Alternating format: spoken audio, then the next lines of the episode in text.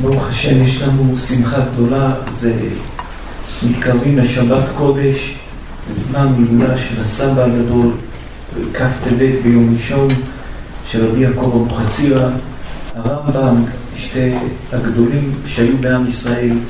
היום זה היום שנולד בו רבי יואל מסטמר, שהקודש קודשים, זה זמן שהוא של התעלות הנפש, ואנחנו מזכירים פה את רבי יעקב אבוחצירא, שהוא היה מהגדולים, מהקדושים, והתורות שלו, אדם שלומד את התורות שלו, רואה את הגדולה של, והקדושה של רבי יעקב אבוחצירא.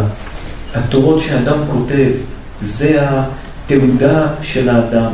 היה הרבה צדיקים שהם עבדו את הקדוש ברוך הוא בכל מיני צורות. הצדיקים שכתבו תורות, שרואים בהם קדושה, שרואים בהם יראת שמיים, שרואים בהם אור גדול, זה דברים שמשפיעים לנפש, וכל פעם שלומדים את התורות של אותם צדיקים, שפתותיהם, השפתיים שלהם דובבות בקבר, השפתיים שלהם בקבר דובבות כביכול כמו שמדברות בקבר. אז ערב ההילולה, יש עוד כמה ימים להילולה של רבי יעקב, אבל רצינו דווקא היום לעשות, יש לנו עניין בנפש, למה דווקא היום לעשות את ה... לכבוד רבי יעקב אבוחצירא פה בישיבה, כבוד הרמב"ם, גם הרמב"ם זה בכ"ט טבת, היום זה יום שנולד רבי יואל מסטמר, זה יום קדוש ביותר, זה ימים שיש בהם כוח גדול, ימים שאפשר לשאוב ולקחת ממנם כוחות גדולים ביותר. וזה זמן שכל עם ישראל צריכים ישועה גדולה. כל אחד בכל העניינים, כל אחד בכל מה שהוא עושה, כל אחד בכל עניין שהוא עושה, צריך ישועה, צריך סייעתא דשמיא גדולה. ולומדים את התורות של רבי יעקב בספרים שלו, פתוחי חותם, מחשוף הלבן, כל הספרים, 12 ספרים של רבי יעקב אבוחצירא, כל ספר זה עולם, עולם שאי אפשר להבין את העומק ואת הגדולה ואת הקדושה של רבי יעקב אבוחצירא. לומדים את הרמב"ם, הרמב"ם, כל התורות של הרמב"ם זה פחד ואימה. הרמב"ם הגיע לדברים שאי אפשר להשיג בדעת לאיפה הרמב"ם הגיע. הרמב"ם הגיע לדברים הרי הרמב"ם היה עליו הרבה מחלוקות. אחד המחלוקות היו שהרמב"ם לא מביא מקור למה שהוא אומר. למשל הוא מביא פסוק, אז הוא אומר הפסוק כתוב בספר בראשית. שמות, הוא לא אומר שמות, הוא לא הביא מקורות. אז מתי שרצו לצאת נגדו ולהחרים אותו, אז אמרו הוא לא הביא מקורות. זה היה אחת הסיבות שיצאו נגד הרמב"ם. ותיקחו את כל הספרים של הרמב"ם, הוא לא טעה במקור אחד. נכון, כל התורה הייתה מונחת בראש שלו, כל התורה כולה הייתה מונחת בראש שלו. זה היה אחד הדברים למה יצאו נגדו. דבר שני, למה יצאו נגדו, הרמב"ם סובר אחד מי"ג עיקרים של הקדוש ברוך הוא אין גוף ואין הגוף. אין, אי אפשר לחשוב, הקדוש ברוך הוא גוף. אי אפשר לחשוב כזה דבר. ומי שחושב, הרמב"ם אומר הוא כופר. אדם שחושב שאלוקים יש לו איזה דמות, איזה גוף, איזה משהו, הרמב"ם אומר הוא כופר. והמפרשים הראשונים אומרים, כך כותב, כותבים גדולים על הרמב"ם, מי יכול להגיד ככה על הרמב"ם? וכבר גדולים וטובים ממנו חלקו עליו, ככה הלשון שחולקים על הרמב"ם. ואז היה זמן קשה ביותר, החרימו כל מי שהיה קשור לרמב"ם, כל מי שלמד את התורות של הרמב"ם, עד שיום אחד אספו את כל התורות של הרמב"ם, עשו מדורה גדולה וזרקו את כל התורות של הרמב"ם ושרפו אותם. אחרי ששרפו ועשו את זה, היה צער גדול. אחרי שמונה שנים בצרפת, לקחו את כל הש"ס, את כל התורה, ושרפו את כל התורה. ואז רבנו יונה עמד ואמר זה עונש על מה ששרפנו את התורות של הרמב"ם. רבנו יונה הלך מעיר לעיר, מכפר לכפר, והיה נותן דרשה, והיה אומר, מי שעשה טעות צריך לבקש סליחה. אנחנו עשינו טעות שדיברנו על הרמב"ם לא כמו שצריך, ולא חיברנו את הרמב"ם, והחרמנו את התורות שלו, ועכשיו אני עובר ממקום למקום ומבקש מחילה ואומר שצריך לעשות תשובה. וככה הוא כתב את השערי תשובה של רבי מיונה, על זה שערי תשובה שזה אחד הספרים הגדולים של התשובה, על זה שהוא הלך ממקום למקום לבקש מחילה ולתת דרשות, לבקש סליחה על מה שהוא פגע ברמב"ם. הרמב"ם היה קודש קודשים, רבי יעקב אבוחצירא היה קודש קודשים. הם נתנו לנו תורות שהתורות האלה נשארו איתנו, זה אוצר רוחני של הספרים של התורה, אוצר רוחני שאין לו שני. הרי הנאצים, מתי שנכנסו לכל מדינה באירופה, מתי שהם כבשו, מה הם עשו דבר ראשון? הלכו לספריות של היהודים, שרפו אותם. הם אמרו, אם לא יהיה לעם ישראל ספרים של תורה, גמרות, לא יהיה לעם ישראל משנה, לא יהיה לעם ישראל תורה, לא יהיה לעם ישראל ספרים של קודש, בסוף ננצח אותם. כל מקום שהם הלכו דבר ראשון, שרפו, שברו, השמידו, קראו ספרים של תורה. ספרים של תורה זה הדבר ששומר אותנו, זה הדבר שמגן עלינו, זה הדבר שנותן לעם ישראל כוח, זה הדבר שמייצב לנו את הדעת שלנו, זה הדבר שמייצב לנו את הדעת שלנו. אולי נאמר משהו שכולנו צריכים בנפש לחזק אותו, זה דבר שהוא יסוד גדול. הגמרא, המשנה אומרת שאסור לאדם ללכת בשבת בסנדל המסומר. מי יודע מה זה סנדל המסומר? אסור בשבת ללכת בסנדל המסומר. אדם שיש לו סנדל מסומר, אסור ללכת בשבת בסנדל המסומר. למה? ומה זה סנדל המסומר? סנדל המסומר זה לא הפירוש סנדל עם מסמר, לא. סנדל המסומר, העקב היה בקדימה, איפה שה... סוף של הנעל, השפיץ של הנעל, שם היו פעם אנשים שמים עקב. אז הגמרא אומרת, עקב המסומר זה, זה נעל שהעקב בקדימה. אנשים היו הולכים הפוך, לא כמו היום כך, אלא היו הולכים כך הפוך. אז הגמרא אומרת, בשבת אסור ללכת בסנדל המסומר. למה? מה הסיבה שאסור ללכת בשבת בסנדל המסומר? אז רבותינו הקדושים מספרים ואומרים שפעם אחת היה גזירה על עם ישראל, והגויים רצו להרוג את עם ישראל. וכל הקבוצה של כמה מאות אנשים התחבאו בתוך איזה מערה.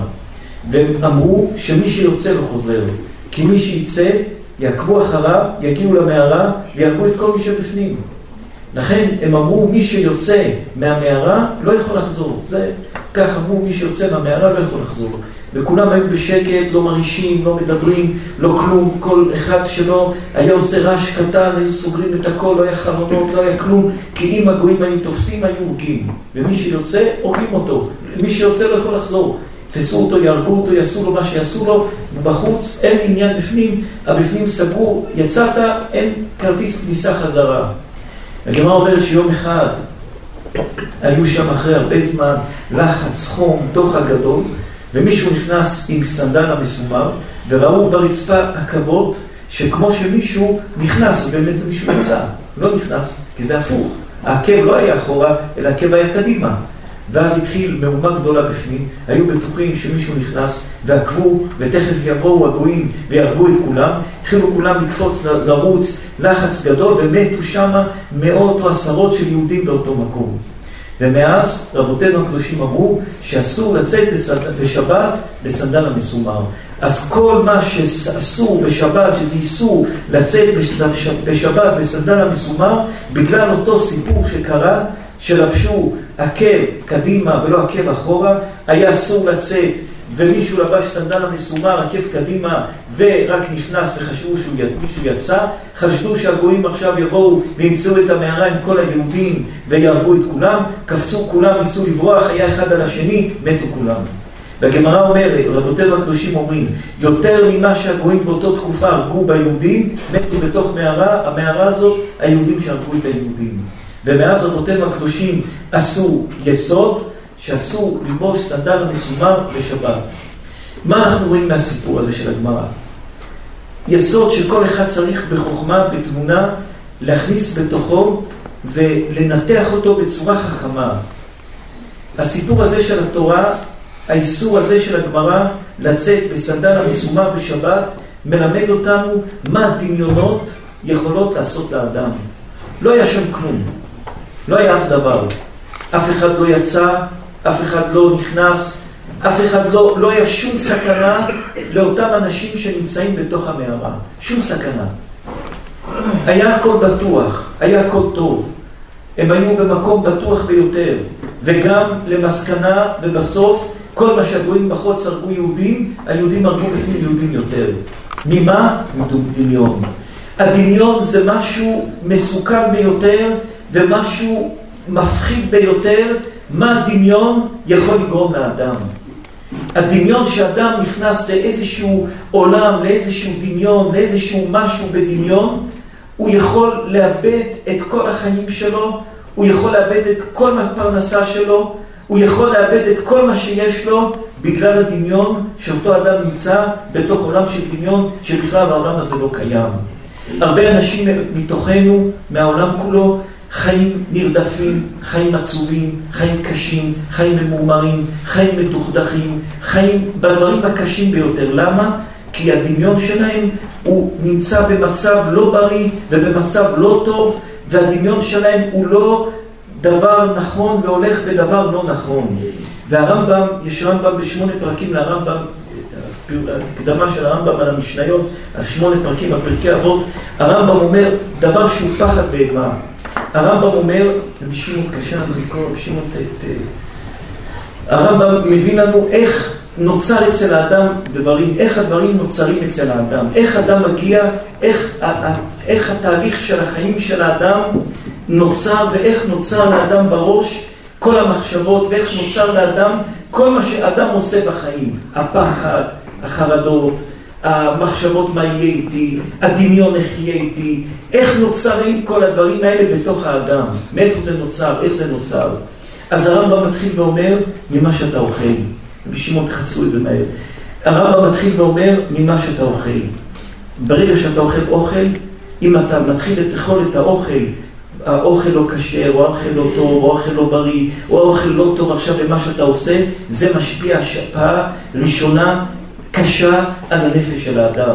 הדמיון לא מגיע פתאום כך סתם לאדם, דמיון זה לא איזה ענן שעובר ונותן לאדם דמיונות בראש, אלא הדמיון מתחיל קודם כל במה שאתה אוכל.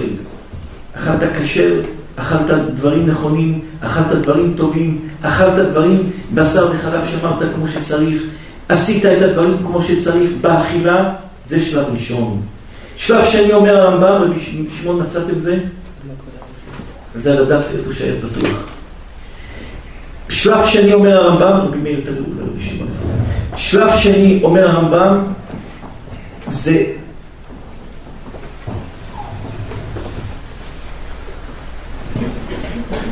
בשביל תתחילו אחד אחד.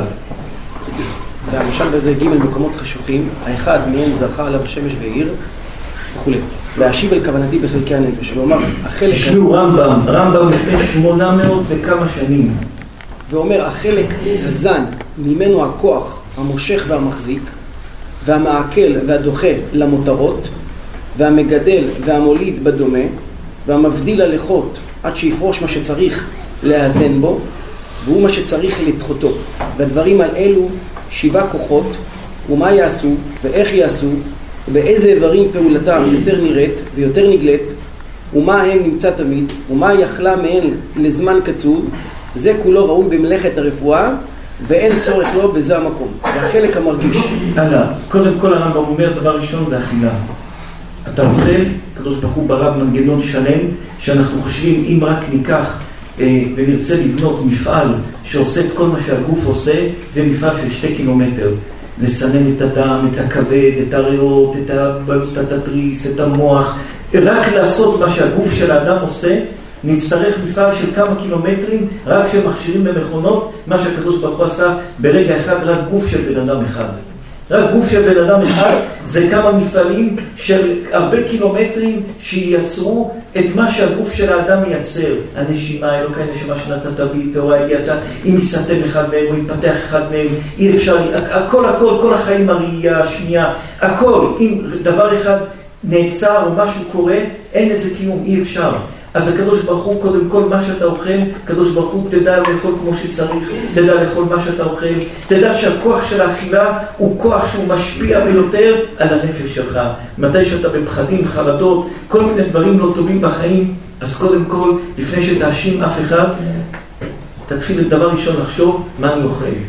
אני אוכל כשר, אני שומר שש שעות בין בשר לחלב, אני עושה את הדברים כמו שצריך, זה לא פתאום אדם קם עם דמיונות, אדם קם עם חרדות, אדם קם עם פחדים, אדם קם עם דברים. הרמב"ם אומר זה מתחיל קודם כל באכילה שאתה אוכל, במה שאתה אוכל, משם זה מתחיל. היסוד הראשון זה מתחיל במה שאתה אוכל. זה לא התוצאה מה קרה בסוף, אלא זה איך התחיל. מתי שאומרים לאדם, אל תאכל הרבה סוכר, כי זה עושה מחלת סוכר, אותו דבר. תדע מה שאתה אוכל מההתחלה, תשמור על הכשרות, מה שאתה עושה בהתחלה. ומתי שתשמור על הכשרות, עברת את הצעד הראשון של ההתחלה של מה שאתה מכניס בתוך עצמך, להתחיל שהמכונה והנפש והראש שלך ילך בכיוון ובצורה הנכונה. על רבי שמעון? החלק המרגיש. יש דבר שני שזה חלק מרגיש. מה זה חלק מרגיש? זה החושים של האדם. הראייה, השנייה, הטעם, הריח, כל מה שמסביב של ההרגשות של האדם, זה הדבר השני. קודם כל, מה אכלת? מה שתית? אכלת, שתית, דברים כשרים, דברים כמו שצריך, טוב. גמרת את זה, מה החושים של ההרגשה, הראייה, השנייה, אתה שומע לשון הרע? למה אתה שומע לשון הרע? זה נותן לך רפואה לנפש? לא. אתה מסתכל על דברים לא טובים, זה נותן לך משהו טוב לנשמה? לא. אתה ממשש דברים לא טובים, זה נותן לך משהו טוב לנשמה? לא. אז מתי שאתה בפחדים, בחרדות, בדברים, במצוקות נפשיות, בדברים לא טובים, הרמב"ם, שהוא היה הרופא הגדול, והיה החכם הגדול, ואף אחד לא הגיע לקצה קצהו של הרמב"ם. הרמב"ם אומר, אכילה זה בעיה ראשונה, בעיה שנייה, הרגש, החושים של האדם. הלאה. והוא נמצא בכל שטח הגוף, ואין לו איבר מיוחד. הרגש נמצא בכל הגוף, אתה יכול לגוע לאדם פה, הוא מרגיש, כל הגוף של האדם הוא נמצא מרושת בתוך הרגש, בתוך הרגשות של האדם. והחלק המדמה הוא הכוח אשר יזכור רישומי המוחשים אחר יעלמם מקרבת החושים אשר השיגום. יחזרו על זה שוב, ובזה נתעכב, ובזה ננסה לנתח את זה. הרמב"ם אומר, הכוח המדמה. מה זה הכוח המדמה? החלק המדמה הוא הכוח אשר יזכור רישומי המוחשים אחר שמעון, תלכו לאט לאט ונסביר מילה מילה. הכוח... אני, קודם כל אני דילגתי חצי שורה שאולי כבוד הרב רוצה להתעכב על זה. הוא אומר שהשטח של המרגיש הוא לא, כמו, הוא לא כמו אצל כל הארבע כוחות. החלק המדמה הוא הכוח אשר יזכור רישומי המוחשים. החלק המדמה, עכשיו אנחנו מסתכלים על הבקבוק הזה. באיזה צבע זה? נגיד הרמקול, באיזה צבע הרמקול? שחור. אז הדמיון שלנו מה אומר? שזה שחור. זה הדמיון. כן? הלאה. החלק המדמה, המדמה הוא הכוח אשר יזכור רישומי המוחשים. עכשיו, יש... אחר יעלמם. מה זה הדמיון? הכוח של הדמיון, אני זוכר שזה שחור. אני הולך, כל פעם שאני רואה משהו שחור בצורה של הרמקול, אז זה מדמה לי בראש, יש לי בראש אחורה במוח איזשהו מחסן של כל הדברים שאני רואה, וזה זורק את הדמיון הזה של הרמקול, ואז אני יודע זה רמקול. ילד קטן, איך יודע שזה רמקול? כי מתי שהוא היה קטן אמרו לו זה רמקול. אבל הוא לא מבין בהתחלה שזה רמקול שמדברים ועושה רעש גדול, לא, בהתחלה אמרו לו זה רמקול, זה פרח, זה פחית. בהתחלה דיברו שאמרו לו, זה רק הוא שמע, הוא שמר את זה אחורה בראש שלו, ועם הכוח של הדמיון, עם הזמן, זה רק מדמה. ואחר כך בדמיון הוא יוצר מה רמקול עושה, רמקול משמיע קול, מה רמקול עושה, רמקול פרח, הצבע שלו ככה, פחית עושה ככה. בהתחלה זה רק מדמה, אני רק חושב בדמיון את הדבר. ואחר כך עם הזמן אותו דמיון הולך ומתפתח ויוצר לי תמונה במה שראיתי בתור דבר אחד, יוצר לי ממנו תמונה שלמה. הלאה. אחר העלמם מקרבת החושים אשר השיגום, וירכיב קצתם אל קצתם, ויפריד קצתם מקצתם. ואז מה הדמיון עושה? עכשיו הדמיון לוקח את הרמקול, לוקח את התזמורת, ואז הוא מרכז את הכל, ויוצר מזה איזשהו דמיון של משהו גדול. הכוח של הדמיון זה לקחת מפה חתיכה, משם חתיכה, מפה חתיכה, לכווץ את זה, לאסוף את זה, לאגוד את זה, ולעשות את זה דמיון אחד. מה זה הדמיון? נבוא ונשאל מה זה הדמיון. הדמיון, אומר הרמב"ם, זה איזשהו כוח שמתחיל מאכילה, ממשיך לחושים, אחר כך אוסף נתונים, ואחרי שאוסף את כל הנתונים, הוא יוצר איזשהו משהו שעושה איזו תמונה בראש של האדם של משהו שהוא מדמיין. זה כמו שיש בטלפון פעם בזמן, אוסף הרבה תמונות וזורק לך כמו חבילה של איזה, חבילה של תמונות שצילמת, ככה ראינו פעם, כן? אז זה הדמיון. פה צילמת תמונה, שם צילמת תמונה, פה צילמת תמונה, שם צילמת תמונה, פה שמעת משהו, שם שמעת משהו, כאן שמעת משהו, אספת את הכל אספת את הכל וזורק לך איזה דמיון לראש ואתה נתפס בדמיון הזה. אז אם כך הרמב"ם אומר, אוכל, חושים, ואחר כך אסיפת נתונים שיוצרת דמיון. אז אדם שכל היום רואה שטויות, כל היום ששומע שטויות, כל היום ששומע רכילויות, כל היום שנמצא בלכלוך, כל היום שרק שלילי שומע, כל היום שרק רע חושב, כל היום שרק דברים בטלים חי אותם, אז מה הדמיון מייצר לו? כי מה, מה העבודה של הדמיון? לאסוף דברים, ואחרי שהוא עושה דברים הוא יוצר לך משהו. אז מה הדמיון עשה? אסף דברים, יצר לך משהו, ורוב הפעמים מה הוא יוצר לך? במה שאתה חי. בשטויות, בלשון הרע, בגזל, ברמאות. זה מעליך, זה יותר חזק ממך. כמה שתגיד אני רוצה להיות חזק ואני לא פוחד ואני אהיה חזק ואני אהיה יציב ואני לא אתרגש מכלום ראית, אספת נתונים וזה זורק לך לדמיון ואם אכלת גם לא כשר והחושים שלך לא היו בדרך כמו שצריך ושמעת מה שלא צריך וראית מה שלא צריך והירחת מה שלא צריך והגוף שלך לקח דברים שלא צריך אז יוצר לך איזשהו משהו, הדמיון, הרמב"ם אומר, של איזשהו משהו לא בריא בדמיון, שהדמיון הזה לוקח אותך למקום ולעולם שהוא לא בריא ולא טוב. הלאה. ואדם שראשו בשמיים ורגליו... תראו איך הרמב"ם ראה מטוס לפני 800 שנה. תראו בשכל איך הרמב"ם כותב לפני 800 שנה על מטוס. ולזה ירכיב, זה הכוח, מן העניינים אשר השיגו, עניינים אשר לא השיגו כלל. אומר הרמב"ם, אדם יכול בדמיון לקחת דברים שהשיגו, כן, יש פה אה, קולה, יש פה יין, כן, השיגו את זה, וגם בדמיון הוא יכול ליצור מחשבות של דברים שבכלל עוד לא השיגו אותם, לא קיימים בעולם. היה לרמב"ם איזה מלחמה עם איזה קבוצה שהייתה בזמן של הרמב"ם, שהיו קוראים להם כת המדברים, ככה היו קוראים להם, כת המדברים, שהם היו אומרים הכל אפשר להשיג. והרמב"ם היה חולק עליהם, היה צועק עליהם, היה מבזה אותם, היה כותב נגדם, היה משפיל אותם. אבל בכל אופן פה הרמב"ם אומר שגם דברים שהם לא בנמצא, הכוח הדמיון, יש לו כוח לדמיין דברים שהם לא בדמיון שלך בכלל. הלאה. כמו שידמה האדם, ספינת ברזל רצה באוויר. הרמב"ם אומר, כמו שידמה לפני 830, 840 שנה, אומר הרמב"ם, כמו שידמה אדם בעצמו, ספינה מברזל, אונייה מברזל שעפה באוויר. מה זה? לפני 800 וכמה שנים היה מטוס, לא היה מטוס, לא חשבו. רק לפני מאה וכמה שנים האחים אה, רייטס, הם, הם חשבו על המטוס. שמונה מאות וכמה שנים הרמב"ם אומר, כמו שנדמיין, עכשיו נשב ונדמיין בראש שלנו איזשהו דמיון של ספינה מברזל שעפה באוויר.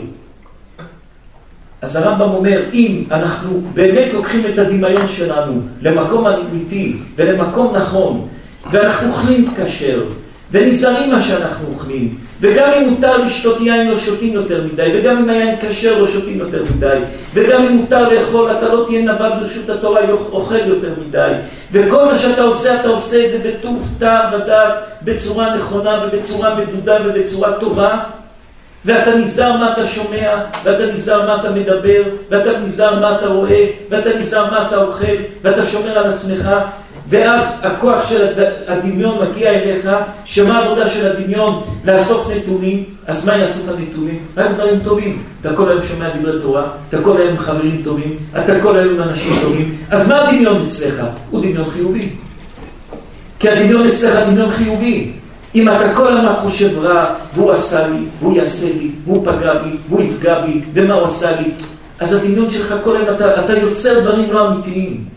וזה אחד הבעיות הקשות של האדם. יש לאדם בעיה קטנה, הוא מייצר אותה, דמיון בונה לה כנפיים ולוקח את הבעיה ומשתלטת על האדם. הבעיה היא קטנה, אל תגדיל אותה. אתה מגדיל אותה בעצמך, אתה מנפח את הבעיה, אתה מעצים את הבעיה, אתה מגדיל את הבעיה שיש לך. הרמב"ם אומר לפני 800 וכמה שנים, אפשר גם לדמיין שפתאום תהיה אונייה, ספינה מברזל שתעוף בשמיים, מטוס. כן, הרמב"ם אומר, גם את זה אפשר לדמיין. זה בכוח הדמיון, שזה דבר שכן, אם הדמיון הוא טוב, אבל אם אדם יוצר דמיון, שהוא דמיון חיובי, ודמיון ירא שמיים, ודמיון עם מידות טובות, ודמיון עם חברה חיובית, דמיון עם מספיק עם כל הדברים הלא, אתה בונה עוד דמיון לא בריא. אז אתה יכול להיות בריא בנפש, אם לא אתה תהיה חולה בנפש, אתה תהיה כל היום בדמיונות. והדמיונות זה משהו מסוכן ביותר, הדמיונות. כי הדמיון הוא לוקח את האדם למקומות שאין יותר קשה ממנם. זה משתלט על האדם הדמיונות לדברים שאדם יכול לאבד את החיים שלו. לחיות בפחדים, זה מביא לאדם פחדים. לחיות בחרדות, זה מביא לאדם חרדות. לחיות בהרגשה של נרדף, לחיות בהרגשה שהוא רע והוא עושה לי ואני פגוע ואני ואני ואני. כי יש לו בתוך מנגנון של רעל, שהרעל הזה כל היום עובד כמו מיקסר שעובד כל היום וזורק לו כל היום רעיונות ודברים לא טובים וזה לא טוב, לא טוב, לא טוב, אתה הורס לעצמך את החיים והורס לסביבה שלך את החיים והורס לכל העולם את החיים ואתה גומר לעצמך את הברכה וגומר לסביבה שלך את הברכה ואתה נהיה מפגע תעבורתי, אתה נהיה מפגע תעבורתי אתה נהיה הרס של המשפחה שלך, הרס של עצמך, הרס של החיים שלך, הרס של כל העולם, כי אתה עם דמיון שלילי ודמיון לא נכון, הדמיון השתלט עליך. על רבי שמעון. ואדם שראשו בשמיים ורגליו בארץ, כן. ובהמה, באלף עניינים על דרך משל, והרבה מאלו הנמנעות ירכיבם הכוח המדמה וימציאם הדמיון. אדם יכול להגיע לראשו השמיים, מה שהראש שלו יהיה בשמיים, בקדושה, לחשוב חיובי, לחשוב דברים טובים, לחשוב תורה, לחשוב מצוות, לחשוב טוב חסד. אך טוב החסד הריפוני, והרגליים יהיו על הארץ. הוא כן, הוא לא, הוא לא אדם שעושה הזיות. הוא לא אדם שחולם חלומות והוא לא נמצא בעולם הזה. לא, הראש שלו בשמיים חלומות, עם רעיונות ודמיונות גדולים, אבל הרגליים שלו על הקרקע הוא מציאותי. הוא יכול לעשות דברים שאין להם שני. יכול להגיע לרעיונות, תראו איך העולם מתפתח, בדברים חיוביים. וזה בכוח של האדם להגיע לכל הדברים האלה, בכוח של הדמיון. ובכאן טעו המדברים, הטעות המגונה הגדול. זה מה שהרמב"ם היה נגד הקבוצה של המדמים. היה קבוצה בזמן של הרמב"ם, שהיו אומרים שאדם יכול כל מה שהוא חושב להשיג. והרמב"ם אמר להם יש לזה גבול, לא כל מה שחושבים אפשר להשיג. אשר בנו עליו את פינת חטאתם בחלוקת המחייב והאפשר והנמנע. הרמב"ם אומר, אותם, המדבר, אותם אנשים, ככה הוא קרא להם המדברים, הם אמרו שהכל אפשרי. עכשיו אני חולם, מה שאני חולם אני יכול. והוא אומר, על זה בנו כל החטא שלהם, שאמרו, מה שאפשר לחשוב אפשר להשיג. הלאה. שהם חשבו, או הביאו בני אדם לחשוב, כי כל מדומה אפשר. הרמב"ם על אותם אנשים שהוא היה נלחם בהם, הוא אמר שהם הביאו מסקנות לעולם, שמה שאתה חולם, אתה יכול לעשות. ולא ידעו שזה הכוח ירכיב עניינים שמציאותם נמנע כמו שזכר. הרמב"ם אומר, רק לא ידעו שכל הדמיון זה איזשהו, איך קוראים לזה שאוסף את כל התמונות וזורק את זה? איך שאתם קוראים לזה, אוסף את כל התמונות וזורק את זה. מה זה הדמיון? אוסף כל מה שראית. היום, אתמול, לפני שנה, לפני שלושים שנה, המוח של האדם זה משהו ענק. יש בראש של האדם כמויות עצומות. אתם יודעים, אה, המוח של האדם הוא בסך הכל שתי אחוז מהמשקל של כל, כל הגוף של האדם. שתי אחוז. שתי אחוז שולט על כל הגוף של האדם. כל הגוף של האדם, שתי אחוז ממנו זה המוח. והמוח הוא, הוא מנווט את האדם. שתי אחוז מהאדם מהמשקל של האדם זה המוח, יכול לקחת את האדם לכל השטויות שבעולם, לכל החורבן שבעולם, לכל ההרס שבעולם, ויכול לקחת את האדם, להיות האדם הכי מאושר, הכי בריא, הכי טוב, בנפש, בחיים. הרי אם הנפש בריאה, אדם בריא. איפה מתחיל המחלות של האדם? כשאדם חולה בנפש. חולה בנפש הפירוש דואג מזה, פוחד מזה, אה, עצוב, לא שמח. מתי שאדם עצוב הוא קורא לכל הבעיות לבוא אליו. מתי שאדם כל היום נמצא בדאגות ובחרדות, הוא קורא לכל הצרות לבוא אליו, הוא סוגר את המזל שלו, הוא סוגר את הכל, אתה כל היום שלילי, שלילי, שלילי, אתה סוגר את הכל. הכוח של הדמיון שאתה אוסף מאז שהיית ילד קטן, את האבא ואמא שלך רבים, את האחים שלך רבים, את הדודים שלך רבים, את זה צועק שאין לו כסף לשלם חשמל, וזה צועק שאין לו כסף לקנות אוכל לבית, וכל הכוח הדמיון הזה של שנים, כל פעם זורק תמונות ואתה נכנס לאיזה דמיון שהוא בכלל לא אמיתי. אין לו שום מציאות לאמת, אין לו שום קשר לאמת. והוא משתלט לך על החיים והורס אותך. וזה החורבן שכבוד הרב אמר שאנשים יש להם תפיסה מקדומה, הם ראו תמונה, הם, יש להם זיכרון מסוים. אדם, אדם צריך לדעת, אתה פוגש אדם, בדקות, בשניות הראשונות, רוב הקשר שלך עם האדם יהיה מהרושם הראשון שראית אותו. יש אדם שהאדם היה נראה טוב, עשה לה רושם טוב, זהו, הוא 30 אחוז כבר איתו, הוא אולי הוא בן אדם גדל ורשע. אולי אדם גנב ורשע, ויש אדם שהוא הכי טוב בעולם, ברושם הראשון לא היה טוב. יש לחושים השפעה גדולה, למשל, אה, אה, למה מתי שיושבים בפגישה אה, בין אנשי עסקים נותנים קפה ותה? למה? לפני כמה שנים, הרבה שנים עשו איזו בדיקה באמריקה וראו שמתי שאדם מחזיק תה חם או קפה חם ונמצא בפגישה, הלב שלו יותר חם עם השני, הוא יותר טוב עם השני. זה, זה, זה החושים חם, הוא מרגיש חם, מרגיש בבית, מרגיש בנוח, אז הוא יותר טוב מדבר עם האדם, הוא יותר יפה מדבר עם האדם. הוא יותר טוב מדבר, זה החושים, זה האוכל, האוכל הכשר, האוכל שאדם רצה לאכול. מה אומר יצחק אבינו? ועשית לי מטעמים, וירך את בגדיו. הוא צריך את כל המכלול של הרמב"ם שאומר, להגיע לדמיון, להגיע למחשבה, להגיע, להגיע, להגיע, להגיע, ואז לתת את הברכה וייתן לך אלוקים איתה לשמיים. כביכול אתה סוגר את כל הדברים האלה, את האכילה, סעדני השם ביבשה, בסעודת מצווה, אדם שאוכל מסעודת מצווה, יש לו ישועה גדולה, כמו שרבי יואל הצדיק, רבי יואל קודש קודשים, אנחנו, כל שיעור שרבי יואל נותן לרבי צדוק הכהן, מלובלין אנחנו אוהבים אותו יותר. ומה הוא אמר שרבי צדוק לא היה אוכל שום ארוחה אם הוא לא הייתה סעודת מצווה. רבי צדוק הכהן מלובלין. שום ארוחה לא היה אוכל אם לא הייתה סעודת מצווה. שום ארוחה לא יאכל אם לא סעודת מצווה. אז סעודת מצווה אתה אוכל בקדושה, בירת שמיים, בטהרה, אתה החושים שלך רק דברים טובים, רק מצוות, אתה מזיע בתורה, אתה רוקד בשמחה, אתה מרים ספר תורה, אתה רץ לעשות חסד, אתה רק מריח דברים טובים. תדעו שאחד הדברים שמעבירים לאדם עצמות ודיכאון ודברים לא טובים, זה ריח.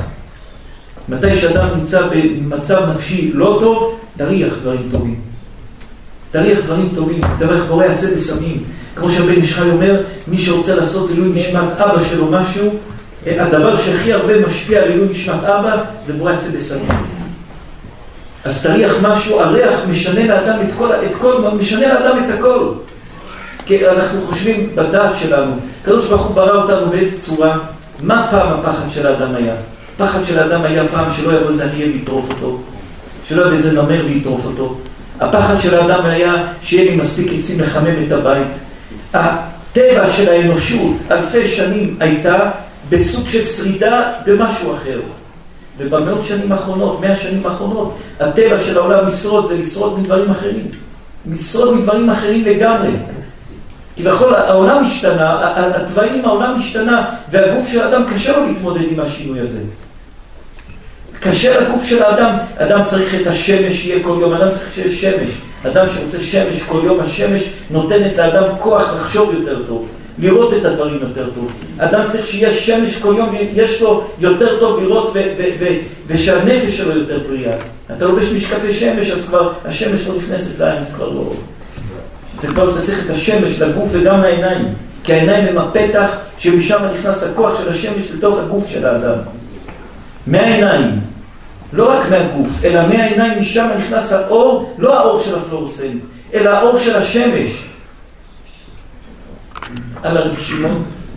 והחלק המתעורר הוא הכוח אשר בו ישתוקק ויחשוף האדם לדבר אחד, או ימעשהו. ומזה הכוח... ואחרי שעברנו את האוכל, את החושים, את הדמיון, אז מגיע כוח שמתעורר אצל האדם, שגורם לאדם או להגיד לא או להגיד כן, או למאוס או לא.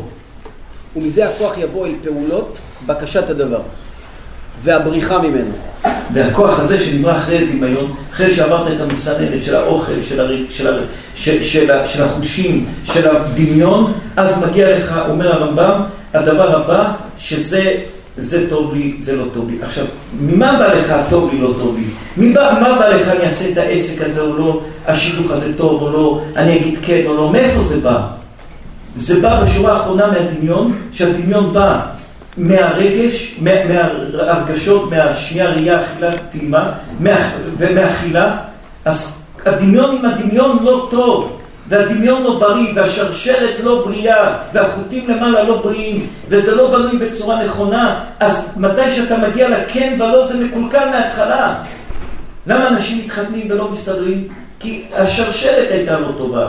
למה אנשים מחליטים החלטות בעסקים לא טובים ומאבדים את הכל? כי השרשרת לא הייתה טובה. למה אנשים גורמים לעצמם נזק שאדם חושב, למה עשית את זה? כי האכילה, השתייה, החושים, הדמיון, ואז ההחלטות גרועות ביותר ואתה מאבד את הכל. בחירת דבר אחד או התרחק ממנו. והכעס והרצון והפחד והגבורה והאכזריות והרחמנות. הכעס, הרצון, האכזריות, הרחמנות.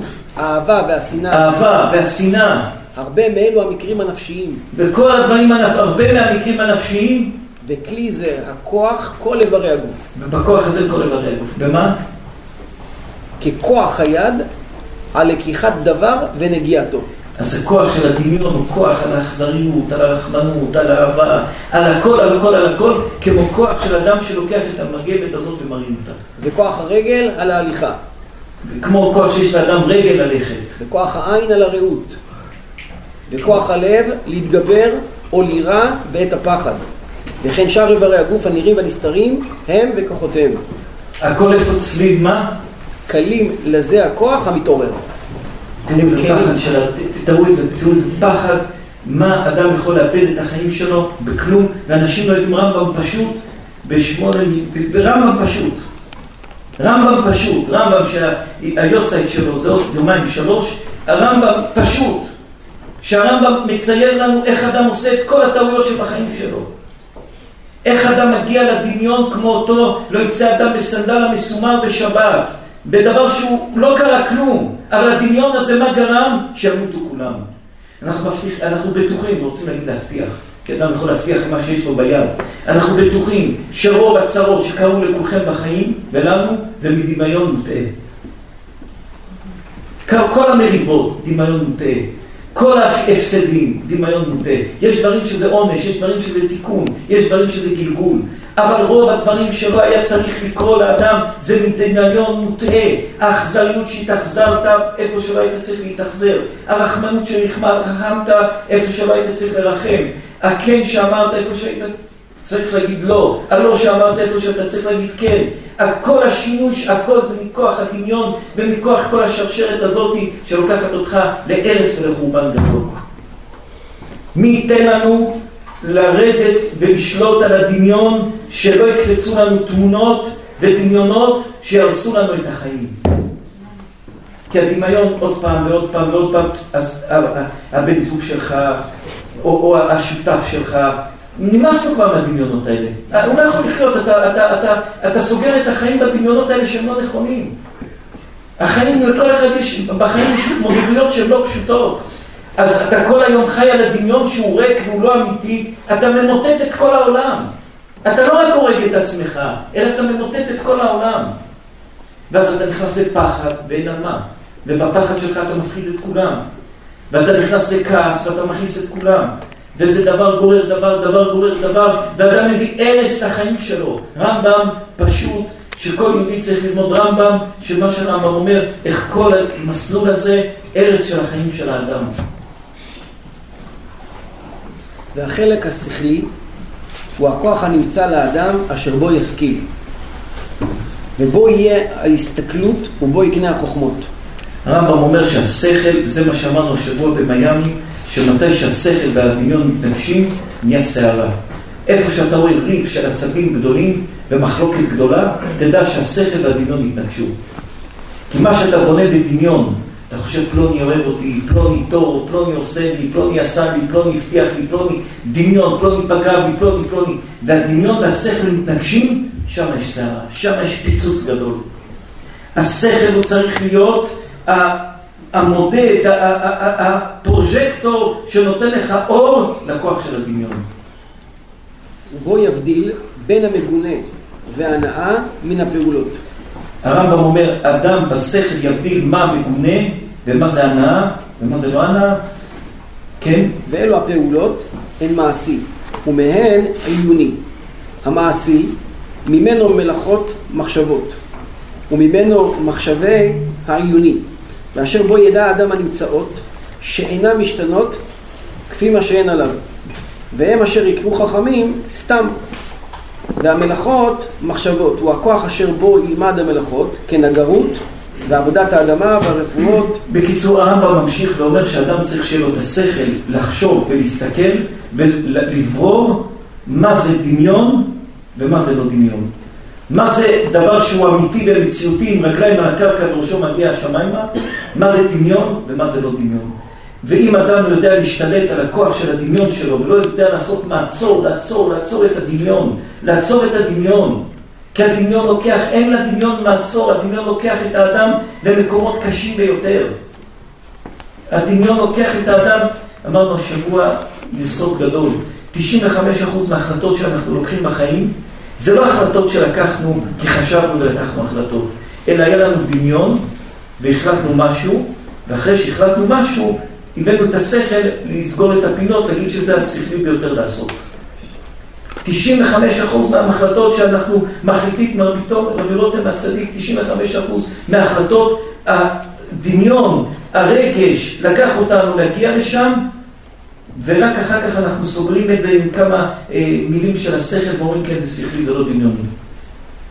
ואדם צריך להיזהר מהכוח של הדמיון שהוא יכול לקחת את האדם, היצר הרע, מה היצר עושה לאדם? דמיונות. מה זה יצר הרע? דמיונות. אתה מדמה לעצמך ככה, ומדמה ככה, ומדמה ככה, ומדמה, זה מה שהיצר עושה. מכניס לאדם דמיונות, כל היום אדם חי בעולם של דמיונות. וזה העבודה של היצר הרע, שאדם לא ייפול, שלא ייפול כמו לא יצא אדם בסנדל המסומר בשבת, כי הדמיון יכול לגרום למוות של האדם, הדמיון יכול לגרום לדברים החמורים והקשים ביותר של האדם. יש אנשים שהדמיון אצלם מפותח מאוד, ואם לא יכניסו שכל לאזן את הדמיון, הם מפרקים את הבית שלהם. הרי כל דבר, איך אנשים בסוף מתפוצץ והכל נגמר, זה כמו לחץ דם. או לחץ דם לא נהיה ברגע אחד לחץ דם. פגיעה ועוד פגיעה ועוד פגיעה ועוד מילה קשה ועוד מילה לא טובה ועוד מה ועוד מה ועוד מה, אז זהו, עולה הלחץ דם ושם יש לאדם לחץ דם. מתי שאדם צובר ומגיע למצבור גדול של דאגות, מצבור גדול של עצבות, מצבור גדול של, של די, מספיק. אז זה נהיה קורני לחץ דם קורני, זהו, אתה צריך כבר כדורים, אתה חולה. אז אתה כל היום בחרדה, בחרדה, בחרדה, אתה כל היום בכך, כל היום בכך, ואז אתה עובר את הגבול, ואז אתה כבר, זהו, אתה איש שמדומיין. אתה איש שמדומיין, אתה הורס את עצמך והורס את כל הסביבה שלך. ולהרוס את העולם זה הדבר הכי קל. אדם מקבל עולם ומלואו, אדם יחשוב מה הוא קיבל. אשר נתן לך בריאות, אשר נתן לך כוח, אשר נתן לך עולם ומלואו. ולא מספיק לך, משהו חולה בתוך עצמך. משהו לא בריא בפנים. הרי אדם הוא בנוי משתי דברים, החוץ והפנים. החוץ, אדם תמיד רוצה להראות את עצמו חכם ומצליח וטוב, אבל הפנים זה משהו אחר. הפנים תמיד אדם מרגיש את עצמו לא מספיק טוב ולא מספיק... חשבנו לומר היום משהו מפחיד מאוד. אנחנו חושבים שזה יסוד עצום שכל אדם צריך לשים אותו חזק חזק בנפש שלו. אנחנו רואים יעקב אבינו, פרשת ויחי, מברך את יוסף הרבה ברכות. ומה הברכות העיקריות שהוא מברך את יוסף? עין הרע. מברך את יוסף מעין הרע. בן פורת עלי ששור, בן פורת עלי עין, בן פורת עלי עין, עין הרע. מברך אותו מעין הרע. מברך אותו ברכות גדולות מעין הרע.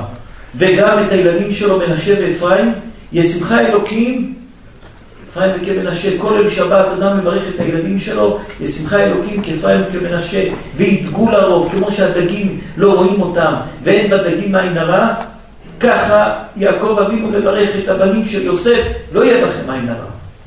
כביכול כל הברכות של יוסף מסובבות סביב עין הרע. נגד עין הרע. הגמרא אומרת, אם אדם פוחד מעין הרע, ויש לאדם משהו שהוא פוחד מעין הרע, מה יעשה? ייקח את שתי האצבעות שלו, ימין ושמאל, שתי אצבעות אגודל, ישים אחד בתוך השני ויאמר, אני, אני מהזרע של יוסף שלא פוחד מעין הרע. סגולה גדולה. אדם הולך באיזה מקום שהוא פוחד שעושים לו עין הרע, גמרא, זה גמרא, זה לא, זה גמרא. ישים שתי אצבעות, גודל בתוך גודל, ויגיד, אני מהנכדים של יוסף, מזרעו של יוסף, שלא שולט בי, לא שליט בי עין הרע, לא שולט בי עין הרע. אז המפרשים שואלים, הרי 12 שבטים, אולי אתה משמעון, אולי אני מיהודה, אולי... אבל בכל אופן יוסף פרנס את כל עם ישראל, יוסף היה נקרא אבא של עם ישראל, יוסף היה קודש קודשים, אז אדם שפוחד מעין הרע, ישים אצבע ואצבע ויאמר, אני זרעו של יוסף, לא שולט בי עין הרע. מה זה?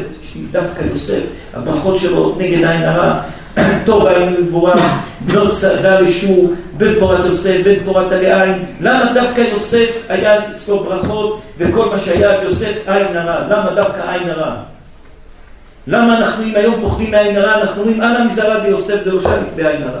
למה אנחנו צריכים לשים את שתי הידיים, ימין ושמאל, את האגודל אחד בתוך השני ולומר אני זרעו של יוסף שלא שולט בי עין הרע? למה?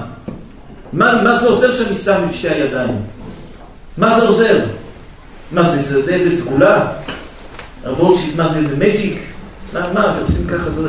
הוא אומר, אני, מה, מה, מה, מה, מה יש בזה? מה, מה, מה יש בזה? למה זה, למה זה עוצר את העין הרע? למה זה, למה זה חוסם את העין הרע? למה זה עוצר את העין הרע? למה? ולמה דווקא יוסף זכה לכל הדברים על עין הרע שלו שולט בו אנא מגזרת יוסף ולא שליט עין הרע? למה? מה זכה יוסף? רואים גם שבמשכן שילה היה מותר לאכול את מעשר שני כל עוד העין רואה את המשכן.